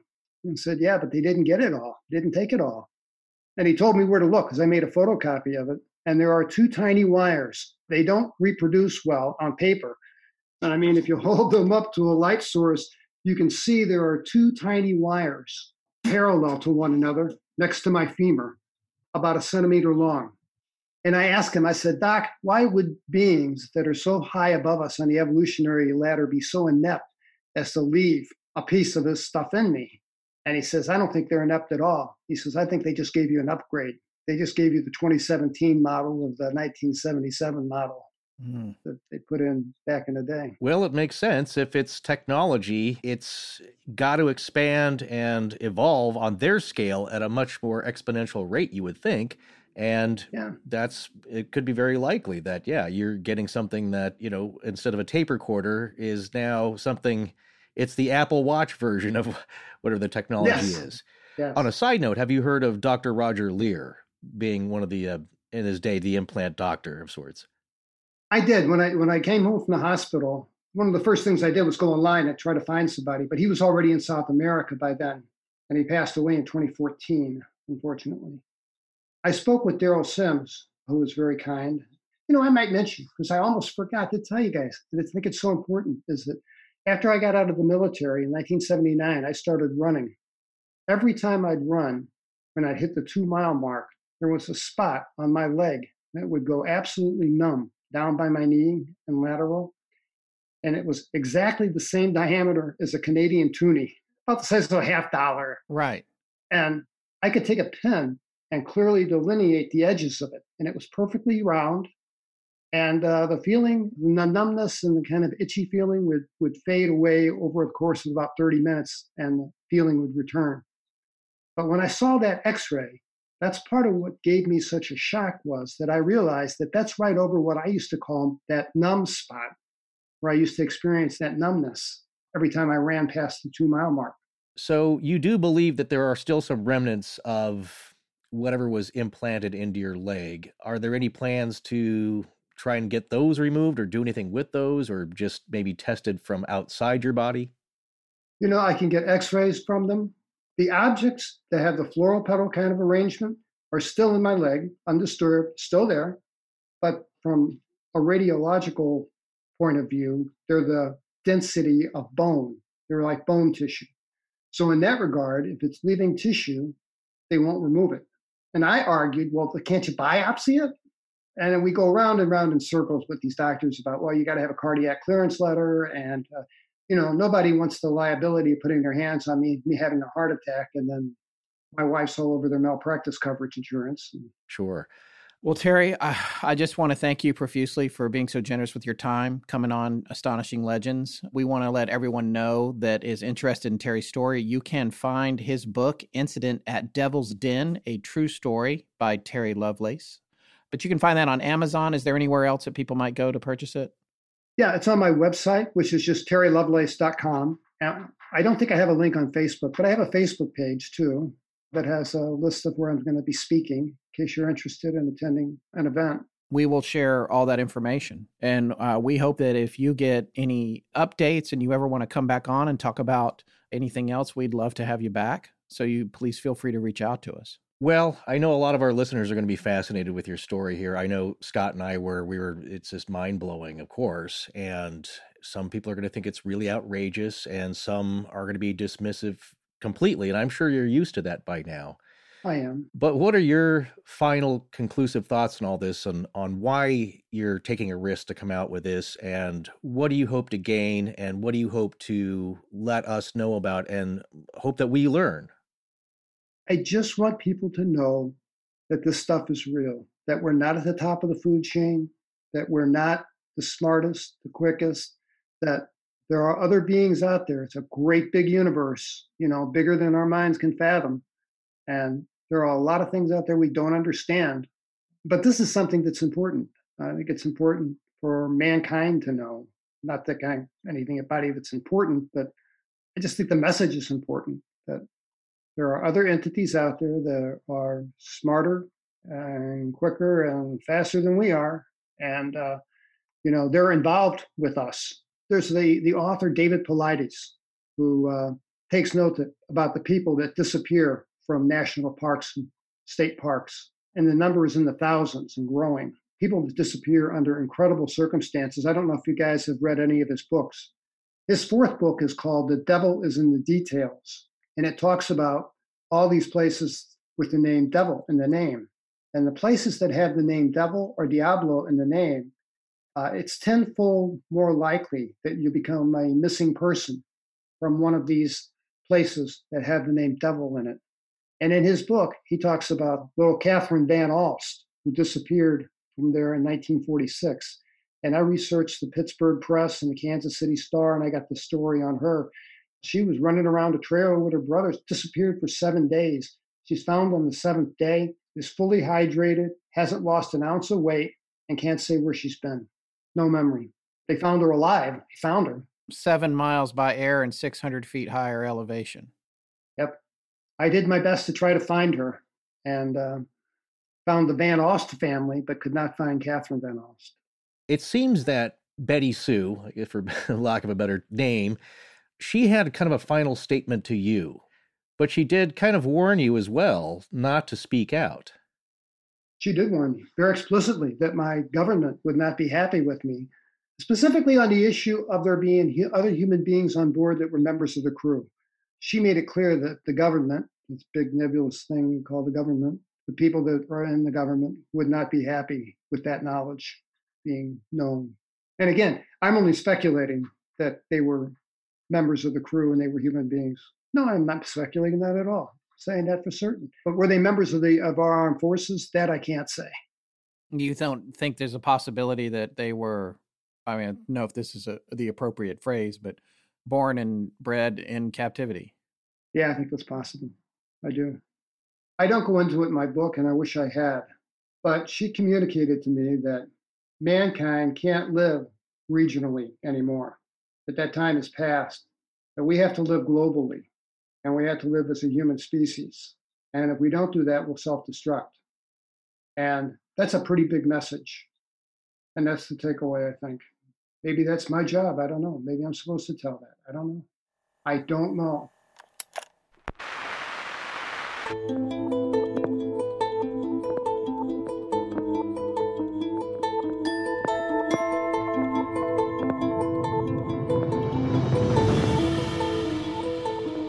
That's going to wrap up our show on Terry Lovelace's experience at Devil's Den State Park.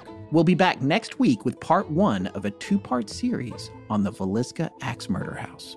Won't you join us? Please remember to support our sponsors. They help keep the show free and the lights on in Blanket Fortiana. Special thanks to John Bolin. Okay, Astonishing Legends. Hi, I'm Jasmine. Hi, I'm Sophie. Hi there, I'm Bob. W A L L A S S. Galaxy wide in perpetuity. Until death do we part. Salud. I'm listening to Astonishing Legends. Love the program. Keep up the good work. Our show is edited by Sarah Voorhees Wendell and co produced by Tess Feifel, who is also our head of research. Our theme, which is available as a ringtone, was composed by Judson Crane, and our sound design and additional composing is by Ryan McCullough. Special thanks to the Astonishing Research Corps. But most importantly, we want to thank you, our listeners. Visit our store at astonishinglegends.com or interact with us and other listeners on Twitter, Facebook, and Instagram. You can also support the show at patreon.com slash astonishinglegends, where patrons have access to additional bonus content. No part of this show may be reproduced anywhere without permission. Copyright Astonishing Legends Productions. Good night.